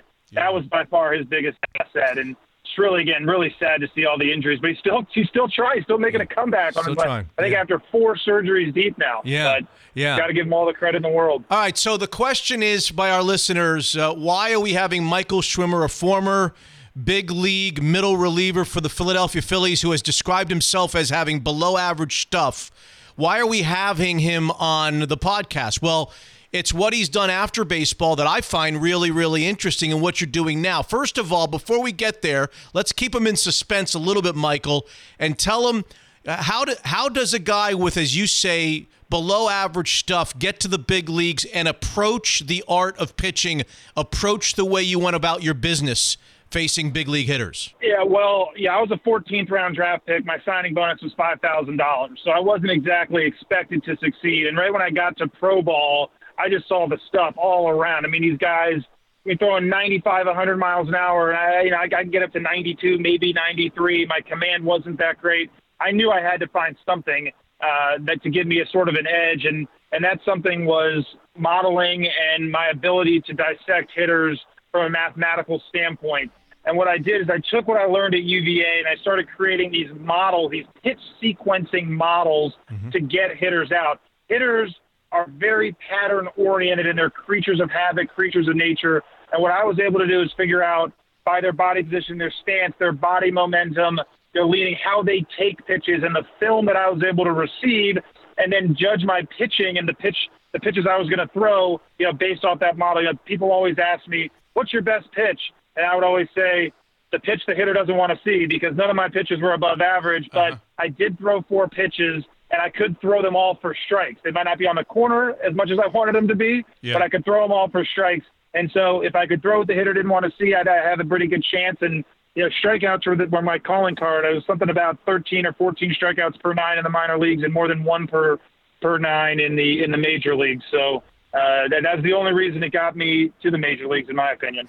Did you leave that algorithm for others? Are, are other pitchers, other teams using that uh, statistical formula today, Michael? Well, it's you got to understand this is unique to me and Oh, my okay. pitch style. Okay. right? Yeah. So Yeah. you brought up Danny Hultzen. You know, he doesn't throw the same pitches that I I throw see, from the I see. same location. So it's very it's tailored to me and how hitters, um, you know, would approach me. Okay.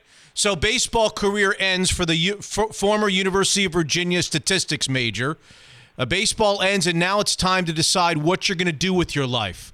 Walk me through what was next after after baseball. Well, I tore my labrum, and there's a year's worth of rehab, uh, the rehab process there, and you can only do about two hours a day. And that's when I was thinking, well, I don't know if my shoulder's going to come back or not, so I got to have a plan B. And that's when I had always thought of being in the minor leagues, of, of building this uh, statistical company or whatever it was to be able to value, put valuations on minor league players um, and do something with that. And so that's what I did. I, I spent uh, about 14 to 16 hours a day building these models. It took me over a year of my life to evaluate over 28,000 minor league seasons to figure out what actually matters in major league success. What are you doing in the minor leagues that can predict major league success?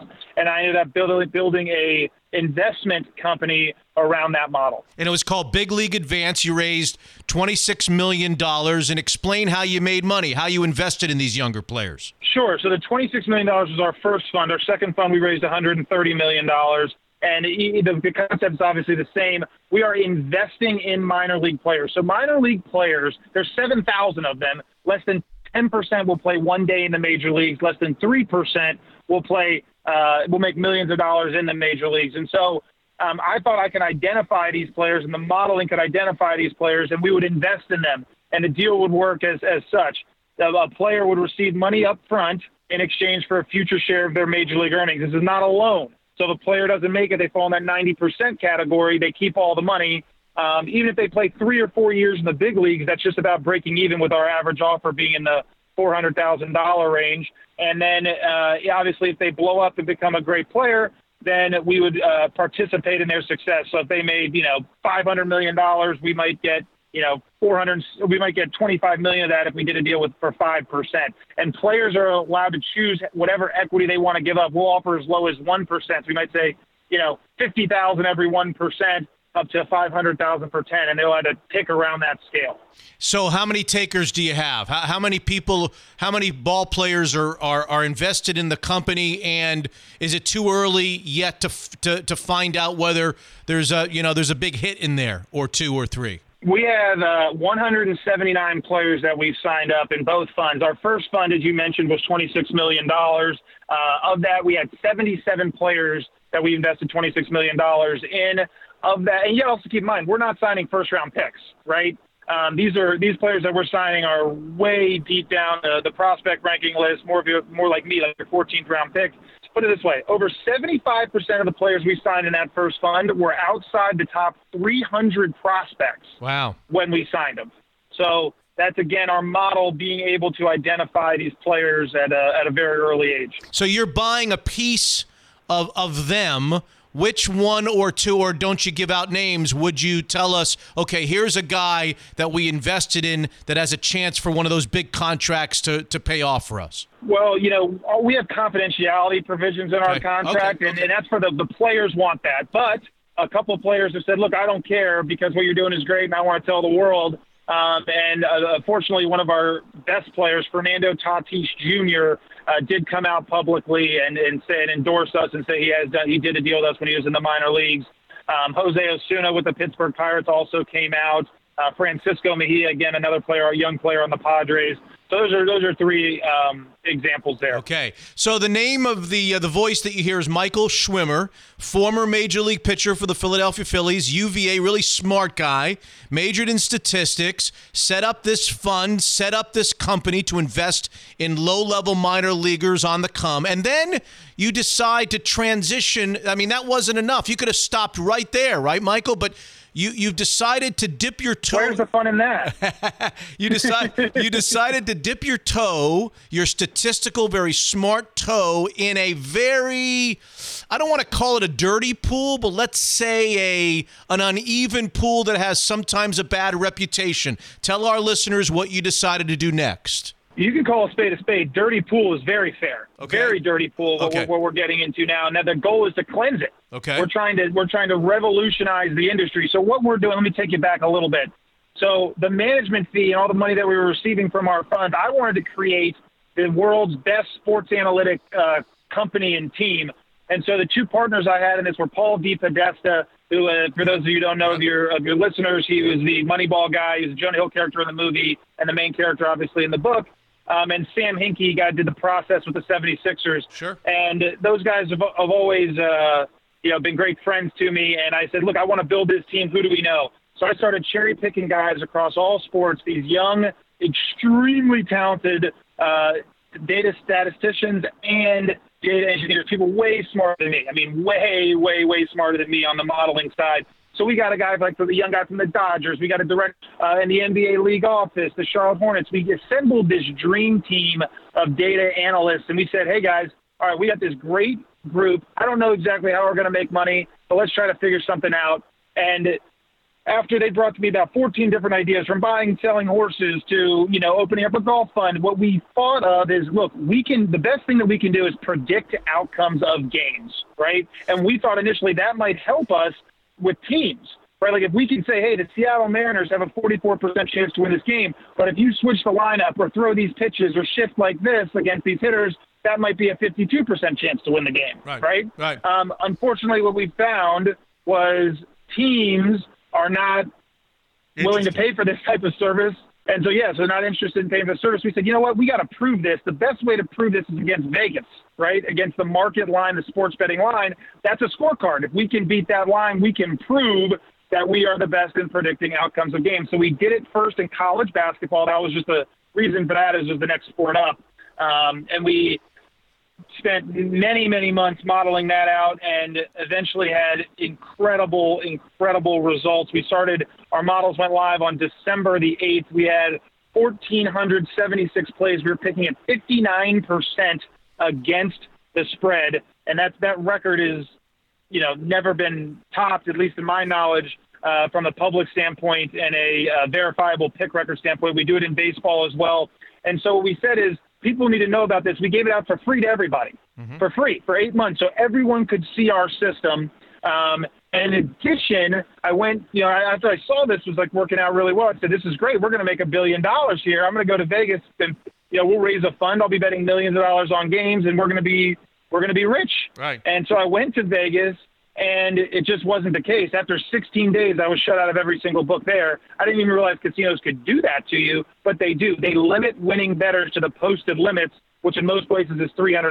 So I was betting ten tens of thousands of dollars a game, started winning. They shut me down. I was like, well, that's not really fair, but that's how it is. And so that's when I thought, you know what? I can't bet 300,000 a game, but a thousand people can bet 300 a game. They can't stop that. Right. And that's when we go into that very dirty industry, that tout industry, and I started looking into that, um, looking into that tout industry. And when what you find there, you said it right. This is a dirty industry. It's not transparent. These people are trying to essentially steal money, in my opinion, from from people, and they do a good job at it. There's o- estimated over a hundred million uh, dollars uh, worth of people paying for these subscription services that they're not transparent, they're not accountable, they lie about their records, they post bad lines. It's just all bad in all different areas. And I said, you know what? I want to disrupt this industry. I want to change it. I want to create a subscription service that is two things one, fully transparent, and two, and most importantly, financially accountable for its pick recommendations. And by that I mean right now, touts, if you buy if you buy a service from a tout uh, and the picks lose, you know what they say? They say, "Oh, uh, keep buying our package next week. We'll win again." Yeah. Well, I think that's BS. Okay. Total BS. So I say, look, if we lose, I don't want to lose money. It's not fair that we get out losing picks and we do not suffer as well. And so, uh, if you don't mind, I'll get right in right into our 17 week package here, which Go ahead. covers the entire covers our entire NFL season. It's three dollars a pick, which is super super cheap in the tout space, but it is a thousand picks. So the total cost is three thousand dollars, which is extremely expensive. in the tout space. But if our picks, if you are not profitable betting our picks, if our picks aren't profitable on a unit basis, we're going to give you ten thousand dollars back. That's how confident we are in our model. So every pick counts as one unit. And so on a minus 110 bet, you're betting the Seahawks and you want to bet and you win, you win one unit. If you lose, you lose 1.1 because that's how Vegas wins the juice. And at the end of those 1,000 plus picks, if we're at a plus unit, that means every bet that you made, right, you're making, you're at the same amount, you're making money, you're guaranteed to be profitable. If we're negative units, that means you bet the same amount, you're going to lose money. That's the scenario where we give you $10,000 back. Explain this to me. If I'm if I'm a if I'm into your service and, and I'm a subscriber and I decide to do this, I have to bet on every game. Don't I have to bet on every game that you give us, every recommendation that you give us for it to be for it to be a guarantee for me the, to make the money or earn the ten thousand dollars back? Is that right? Well, you can do whatever you want as a subscriber, right? You, we're not, we don't know what you bet or what you don't bet, but the right way to use the system is to do exactly that, okay? And we're recommending $300 bet per game because that's the highest the posted limit. I want to make this very clear. If you're somebody that's betting 10, 20, you know, even as much as 50 bucks a game, this service is not for you. I don't want you to sign up because it's unlikely that you're both going to beat the market and then cover our fee right? Like even Right, if you're right. up 10 units betting Right. 50 bucks a game, Right. that's 500 bucks. Right. So you're not going to cover the 3000. Right. So you got it. This is for people that want to bet 300 bucks a game um, as the recommended amount, and we're recommending betting uh, every single one of our recommendations. We timestamp our picks, so you know exactly when. You, with the with the book, we use the market consensus line. You can check it to make sure the lines are exactly the same, and every pick is one unit. So we're not like these other touts. We'll go four and eight, and we'll say, oh, this one's worth 10 units, right? Right. So that's our system, and that's what we do. Now, also, I should stress, it gives you an opportunity to short us. Meaning, if you think, you know what, there's no way you have a system that can beat Vegas, nobody can beat them. You're the number one person that should subscribe, Right. right? Because Right. if you're right, you get ten thousand bucks. If not, you lose three thousand. You don't bet a single game. Right. And so um, it, it gives the opportunity for anyone, even the skeptic. If you're the biggest skeptic, you're the number one person that should buy it. Um, and if you're with us, you got to make sure you have enough bankroll uh, to bet the right way. We have a units calculator on our website. So you say, I want to bet 100 bucks a game or 50 bucks a game. You type it in, and it tells you how we're going to do. Um, you know, if we're up this many units, this is your dollars you're going to be up. If we're down, this is the, the amount you're going to be up as well. And so I strongly recommend everyone go to jambospicks.com and look at the units calculator. Yeah. Type in how much you want to bet on a game and see if it's right for you or not. J A M B O S picks P I C K S com. I guess what I still don't understand, maybe the mathematics is over my head. If I if I subscribe to uh-huh. your service and I pay you three thousand dollars and you start throwing these football picks at me every every single week and there's a ton of them and I don't play them all, how do I prove to you if I'm a loser at the end of the year? How do I prove to you that I've lost and that I'm I'm deserving of the ten thousand dollars back? I guess I don't get that part of it. Great question. It's all about our record. So we, it's it's our record is going to be up or down units. So we're going to put out 50 picks, right? Each Right. pick we're either plus one unit or down 1.1, assuming it's a minus 110 bet. So you might choose to only pick 20 of them. That's your that's on you, Right, right? right. Now there's a scenario where we could be down units and you just cherry pick the right ones and you're actually up. You would still get the money back because the money back is based on our record Right. not how you do. Okay. So it's based on our record and the units that we're up or if we're down units, you get ten thousand dollars.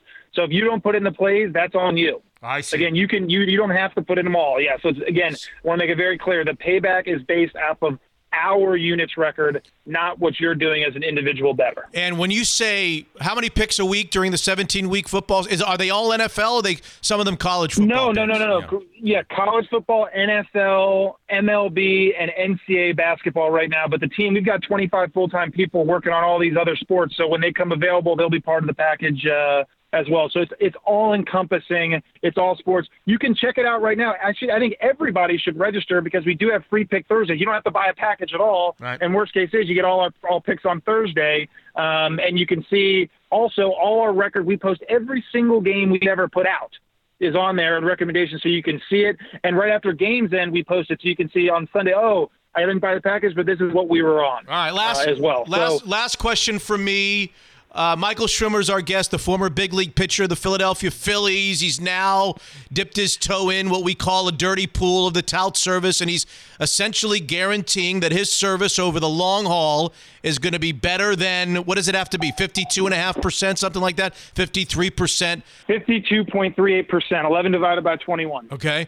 His his That's service, the- they're, the they're essentially. Jambo's picks is essentially guaranteeing that their service over the long haul is going to be over the, the 52.4% you're going to make money, and they're staking money to it. If you don't, if they're not, I should say, not you, if they're not, then they'll give you $10,000 back on your initial $3,000 investment. I guess my last question is aren't wagers in football based on the lines and what if you say at Jambo's picks here's our here's our recommendation take the Lions minus 6 and we can't get the Lions minus six. We look around all over the place and it's seven or it's seven and a half or six and a half or eight, and we can't find a place to take uh, our money at six. Then what? Then how do we calculate whether we won or lost or whether the pick was good? It's a fantastic question. That's why we use the market consensus line. We send emails out between 11 a.m. Eastern make sure you West Coasters in Seattle be 8 a.m. your time, all the way through um, until 9 a.m. Eastern time. And so you get an email the second we release a pick, the email comes out. And so you need to go and get it at that line. You're, we use the market consensus. So in theory, you should be able to get a better line half, you know, half the time. It's, you, you'll have the equal chance of getting a better line or a worse line. Um, but you know, again, we're using a market consensus line uh, available. That's the best we could do, right? I mean, you can't if you're going to use any book that you use. Some people are going to get a worse line. Some people are going to get a better line. So the best thing that we can do is judge our record off of the market consensus line, and that's defined by BetCris um, as the industry standard line there. And you can see all the line archives of BetCris by time. So we release a pick at 1126 um, you can actually go back in the archives to make sure that line did exist at 1126 at that book. I see. Uh, so that is how we do it for the for to be fully transparent. Ah, very good. It's a it's an incredible story, and I like it very much. I wish you nothing but the most success possible in all of this. It'll be uh, it'll be interesting for for some of us on the sidelines to watch and see how Jambo's picks do. Jambo's picks. Dot com. Again, it's Michael Schwimer, the former Major League Baseball player who's trying to add transparency and accountability to the idea of the touting business as football season rolls along. All right, Michael, uh, can you tell us who's going to play in the Super Bowl before you go or not? that I can't do. I don't know. I'm not that good. But I'll tell you this. I'll tell you this. Our model absolutely loves the Cleveland Browns this year from a player level standpoint uh, and coaching standpoint. I know they're the hot team, but we think they're going to be even better uh, than most people think. And we like the Seahawks as well. We right. really like Russell Wilson and uh, and it's the way the team's built. So we'll see how that goes. Let's check in with you as the football season uh, moves along, Michael. We'll see how Jambo's picks are doing. Jambo'sPicks.com, Michael Schwimer. Thanks for being on Mitch Unfiltered, Michael. Thank you. All righty. So, who's got the cash and courage to take Michael Schwimer up on his offer? Three grand for a thousand picks over the next 17 weeks that Schwimer, the former Philadelphia Phillies reliever, guarantees will have winning results, or he'll give you 10 grand back on your $3,000 investment. Unbelievable. I'm just thrilled to have a new partner for the football season, Fireside Home Solutions. I played Aldarra on Friday with John and his senior to be golfer son Nathan on the Rogers High School team in Puyallup. Great family. Fireside Home Solutions with six showrooms from Seattle down to Portland, making it possible for us to connect with the Neuheisels and the Kings and the Hendersons, Lock and Fours of the world, and the list goes on and on. And football season, by the way, is also fireplace season. How many of you would love to either add a fireplace to your home or change out your crappy one for a new sleek model? I'm telling you, it's more affordable and efficient than you would expect at Fireside Home Solutions. Just let these guys come to your home for a free consultation. They'll help you understand what your options are, shapes, sizes. They'll come up with solutions, and it's not complicated. And then stroll into one of their showrooms. Old fireplaces waste a ton of energy, and Fireside Home Solutions really simplifies the process. They also do outdoor barbecue setups and garage doors. Fireside Home Solutions at firesidehomesolutions.com. Unfiltered.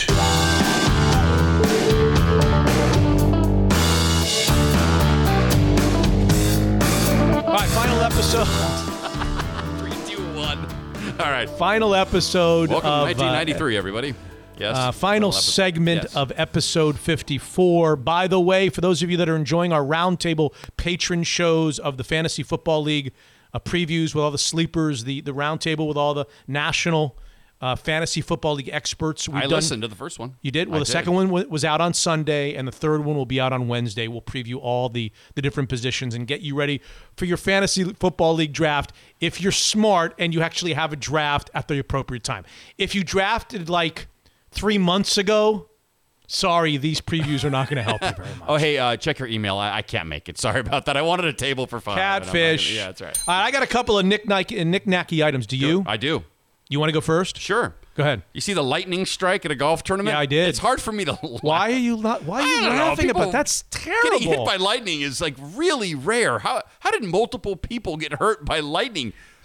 It's Mother Nature's way of saying stop watching golf. Everybody, come on. Oh come quit, on! Quit watching golf. Standing Guys, out there have, in a thunderstorm. people have died on golf courses. All right, people have died in cars too. I feel sorry for everyone who drives a car. Somebody died. They, people died at U.S. Open golf tournaments. I, I remember at Hazeltine in Minneapolis many years ago.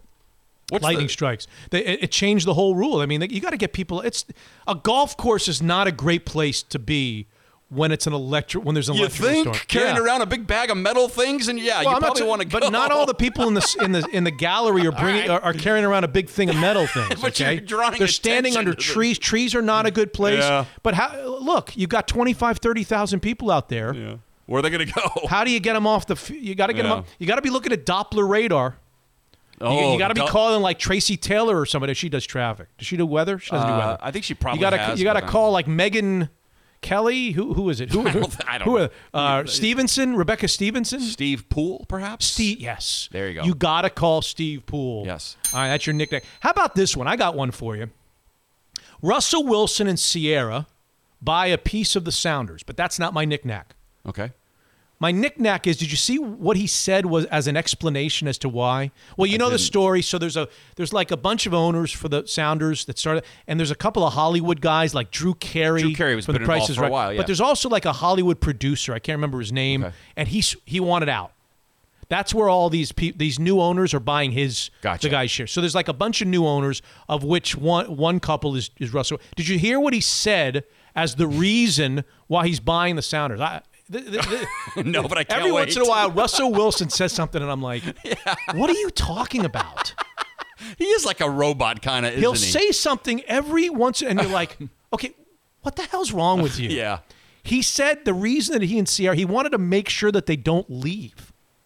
Were they planning on leaving? Like what? The Sounders are the, are the most successful soccer team in, in, the in the league. Seattle embraces soccer. They they, they fill up CenturyLink Field. Sure. They're yeah. not going anywhere. well, all of a sudden, like I didn't realize that there's all of a sudden it's like the it's like Schultz in the NBA. All of a sudden, the Sounders are leaving now. yeah, right.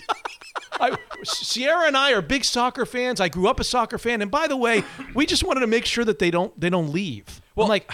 Uh, I- have I missed something? What- No. Did I miss an article somewhere along the way? You is, is there rumor and speculation that Drew Carey saying "Let's go" in the middle of the night? Right. They get their moving vans and let's go. Price is wrong, What is he talking about? He's buying part of the Sounders because he doesn't want them to leave. He's what is he talking about? He's jumped on that Sonic bandwagon. Have you noticed that? Oh, yeah, I like it. And baseball in Portland. Right, but He's, he's, part of the group that's trying to bring baseball to Portland. It almost feels a little pandering to Seattle fans. Oh, it is. It is. Okay, but so I think this is another way to pander. Like, oh, hey, Sonic fans, I will never let what happened to you happen to Oh, the team now that I'm part of it. I think it's But that. you gotta you gotta deal with some level of reality, unless I've missed it. Maybe somebody right now is listening to this podcast going, "Mitch, you didn't see the article in the business in the New York Times? Sounders threatening to leave in the middle of the night and go to St. Paul. I mean, I, where are they go? Where exactly are they going to be embraced? Like they're typically teams that move are not being right. There's a better deal somewhere else. Yeah. I don't. I mean, is does Ken Behring moving the? you remember him?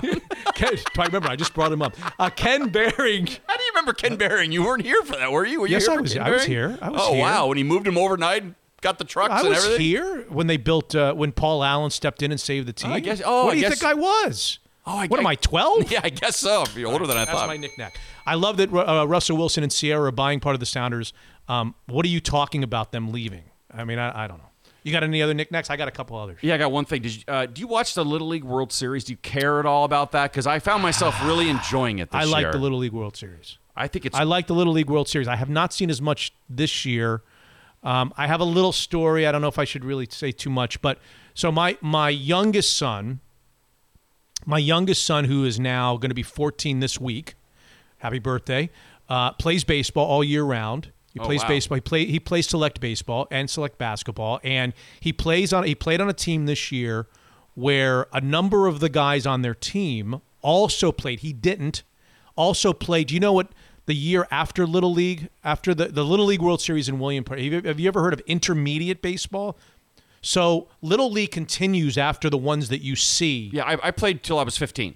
Okay, so Yeah. you know this. Yeah, yeah. So there's I don't know what they call it, majors, which Yeah, is what you senior see. majors and- what you see in Williamsport is, Is like majors. 12U. Yep.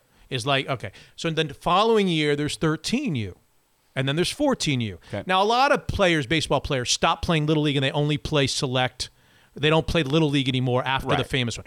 So there's this intermediate the next year up. So the guys on his team, this is a long one. It's not even that interesting, but Okay.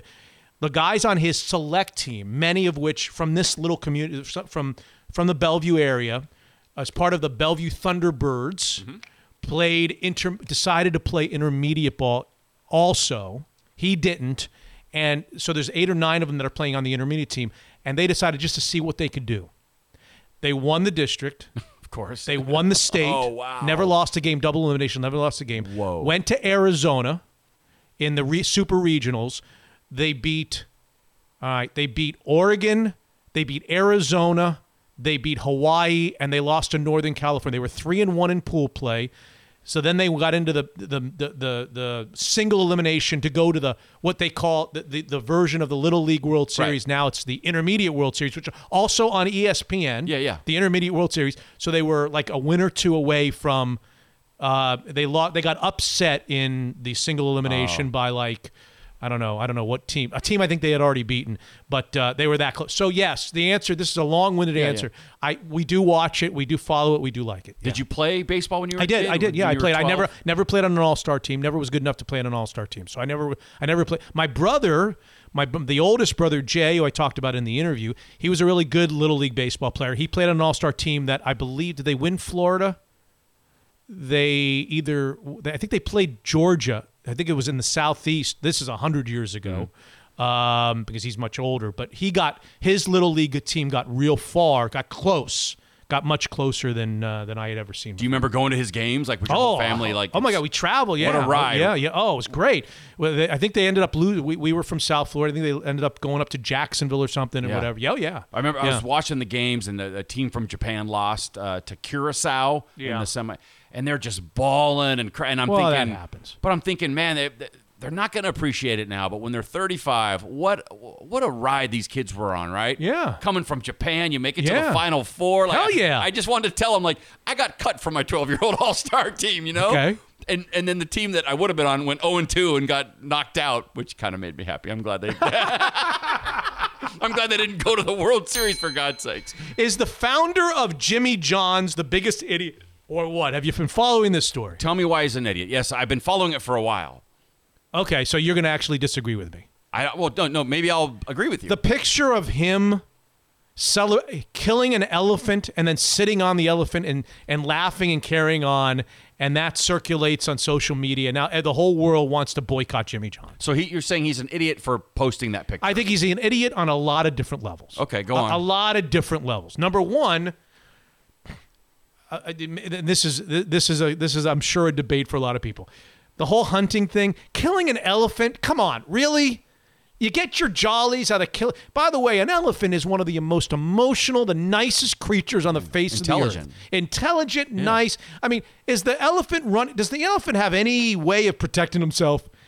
Is he using his speed No. to get away from the, the, the gunshot? I mean, killing an not a fair elephant. Come fight, on, killing an elephant first. That's the first thing. You got to be. I think you're an idiot if you're going out looking to kill elephants. If that's what it takes to get your jollies to kill elephants, you need to look in the mirror. That's the first reason he's an idiot. That's not the biggest reason he's an idiot. He owns a. co- He founded a company that relies on the country or the world. I don't know if Jimmy John's to buy his sandwiches, right? It, he, he he's relying on his sandwiches and the consumer and the, the the nation to support his business. How can he let that picture get out? Even if he's an idiot enough to kill elephants, which I think right there and then makes him an idiot. How does he smi- pose for a picture and not know, okay, this might not be a good thing for my business? This being on social media and Twitter, probably not the right thing for my. How does he not? How does he, He not? posted it, right? It's not like it leaked. I think he did. I think he posted it. Well, yeah. he posed for it. He's smiling with his fingers up. He's got a shit-eating grin Yeah, he's sitting on the it. on the face of a dead elephant. Bloody elephant. At what point does a person who's got to have like the brains they were born with not say to themselves, A, killing elephants is stupid, but B, pose this this this shot right here. Hey, smile, Jimmy, Jimmy John, smile. that at, at no point does he say to himself, okay, this might not be the best idea. This picture. But if you're he someone- deserves to lose his business just because he's an, a dope. Yeah. You've got to be a dope. That's my thought. because you know you're going to offend a Um, huge amount of you're people. Gonna, yeah, yeah, Why would you do anything? I mean, he's, I, I think he's got a pretty good thing going. You like a Jimmy John sandwich? Oh, they, my pa- my they kids love Jimmy wrap. John's. I love it. They're the only ones that Oh, let us you're wrap. picky. You're a picky eater. I don't hate the taste of bread. Ah, I don't hate see? the taste of See? bread. Okay, good. But I, I really battle with this, with this whole trophy hunting, because it's not the first animal he's killed and held up, you know, like a Yeah. jaguar or a lion or something. He loves it. He loves it. Don Jr., he's holding the tail of an elephant that, you know, they're out there. I, I really battle with, with this because I eat meat. I eat meat every day.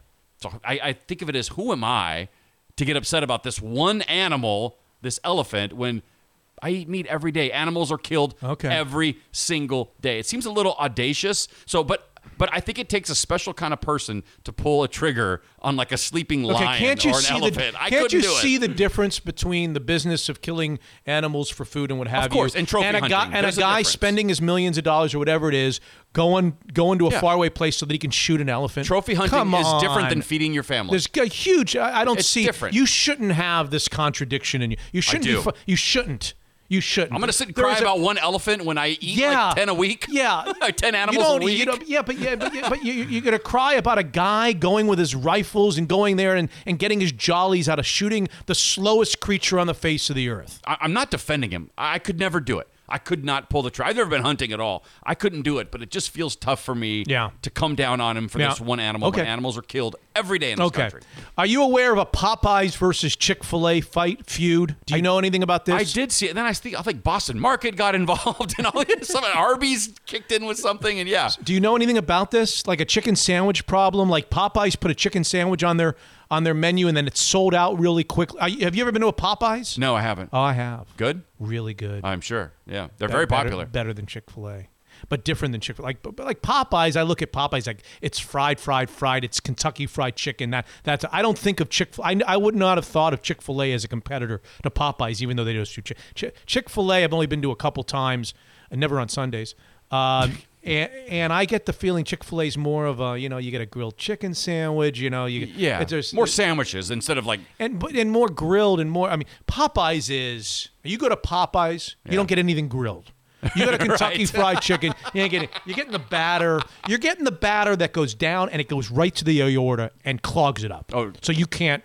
Y- your heart can't function. Do you want to hear a great fat guy move at, at KFC that I used to do? A fat guy move? Yeah, this, this, Yeah. this was my move when I'd go there. Yeah. I'd get extra crispy. Are you familiar with it? They would have regular, then I'm extra. very, very, very. Okay, yes. and then I'd ask them. This is not uh, nearly as bad as me saying Ken Behring and then you saying, "Do you remember Ken Behring?" That's right. I forgot how old you were. But do you remember when they had barbecue chicken as well, like barbecue sauce on it? It was a while. I don't think they have it anymore. No. I would get the extra crispy and then have them dunk it in the barbecue sauce and put it in the container. That was the best thing I've ever I, had I in would my never, life. I would never do that Well, you're picky. because I. No, it's not because I don't like barbecue sauce. Okay, fine. It's because I think the if I'm ever going to eat the battered, crispy fried chicken, which I love, Mm-hmm. I think Popeyes is better than Kentucky Fried Chicken. Sorry uh, if the Colonel's listening. Um, it's your boy Gaffigan. but if I'm, but yeah, Gaffigan saw him the other night. Uh, you, if I'm you- gonna you like if- the crispiness. Oh, yeah, the, the crunch is the best oh part. yeah, Yeah, yeah. And what the barbecue sauce does, I mean, I like barbecue sauce, Yeah. but I, what it does is it it softens, softens it Yeah, up a I don't want bit. that. But the taste is delicious. All right. So good. there was a website or a, a social media site that was actually really pissed me off this week. really, really pissed me off. A off. social media website. social some some sort of group on Twitter started this big thing, and it was pissing me off that a lot of people were participating Okay. in the whole Seinfeld versus Friends. Oh, thing. oh, I know you're a big yeah yeah. This is a good topic. Go Okay. ahead. No, it's not that good of a topic. It's a real open and shut topic. Okay. It was really annoying that like the world was participating. Like this is some sort of a, a fair fight. Like, like I would have been, I would have been much happier if whoever put this out there, the first, per, like everybody ignored it and turned their back and, and walked away. Like, wh- why are we gonna, why are we gonna honor this with our our attention and our energy?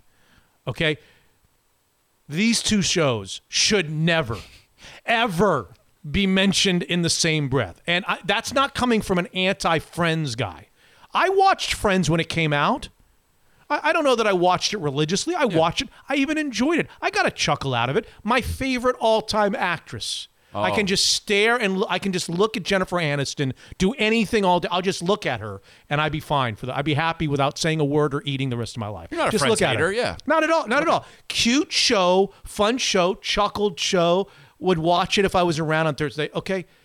It- Friends is like the ball player who in his you know made an all-star team here and there good ball player who made the all-star team was never one of the greatest but was just like a, a nice player and seinfeld is like a first ballot hall of famer okay, I- there, there is no comparison I, I, I, anybody who says anybody who says that's that there's that there's even a forget who picks Friends over Seinfeld. Anybody who even has the audacity to say that these two belong in some sort of a competition. This is like Muhammad Ali fighting against a featherweight in his prime. It's that big of Yeah. Friends is a nice, fun little show. Seinfeld is is an institute is historically one of the great probably the greatest sitcom that's ever been developed. Ever. Have you gone back and watched it recently? Does it hold up? Yes. Really? I could watch it every day of my life for the rest of my life. Okay. Okay. And I'd even stop looking at Jennifer Aniston to watch it. Seinfeld is a masterpiece. Seinfeld is a piece, is an institution. Seinfeld is something that you would see at the Guggenheim. Okay. Wow. Friends is a fun, cute show that was nice in its era. Don't ever put these two together. Ever, ever put these two together. All right. He's I got spoken. my- I got. I got that off my. I didn't chest. have cable in the '90s, so I missed Seinfeld and I missed. You didn't know how to swim either. And I that, that I knew how to do. I missed X Files. I missed every Go to 90s Lake show. Sammamish and watch the cable. All right. Turns out John Ursua, not from West Palm Thank Beach. you very I don't much. know. Was I drunk last night when I wrote that? Ask me to edit it out. Uh, Please don't. I, I, people need to know my stupidity. I, I don't know what I was, but there is a Seahawk from West Palm Beach, and I'm going to find it for you because Okay. I was excited to tell you. Okay.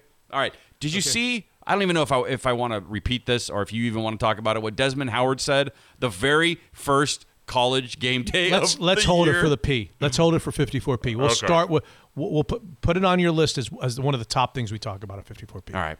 All right.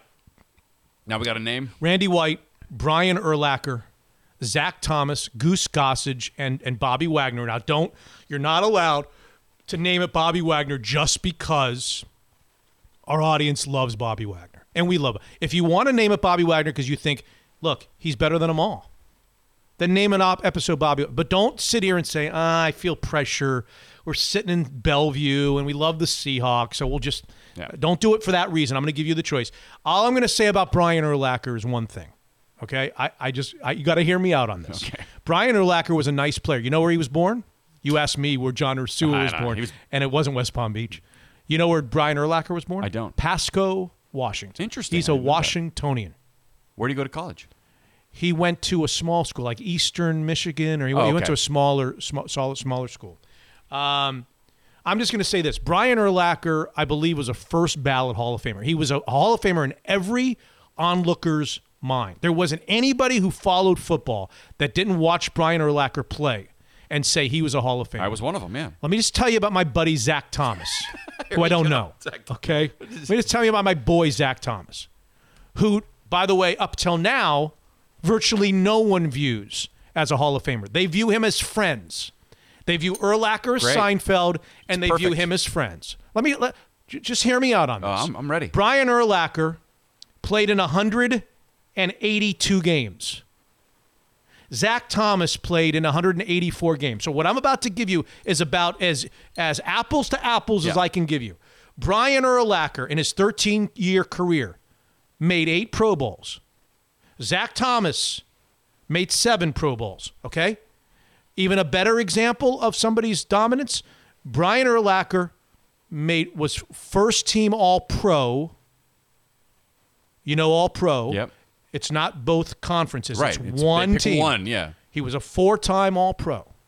Zach Thomas was a five-time All-Pro. Brian Urlacher in 182 games made 1,354 tackles.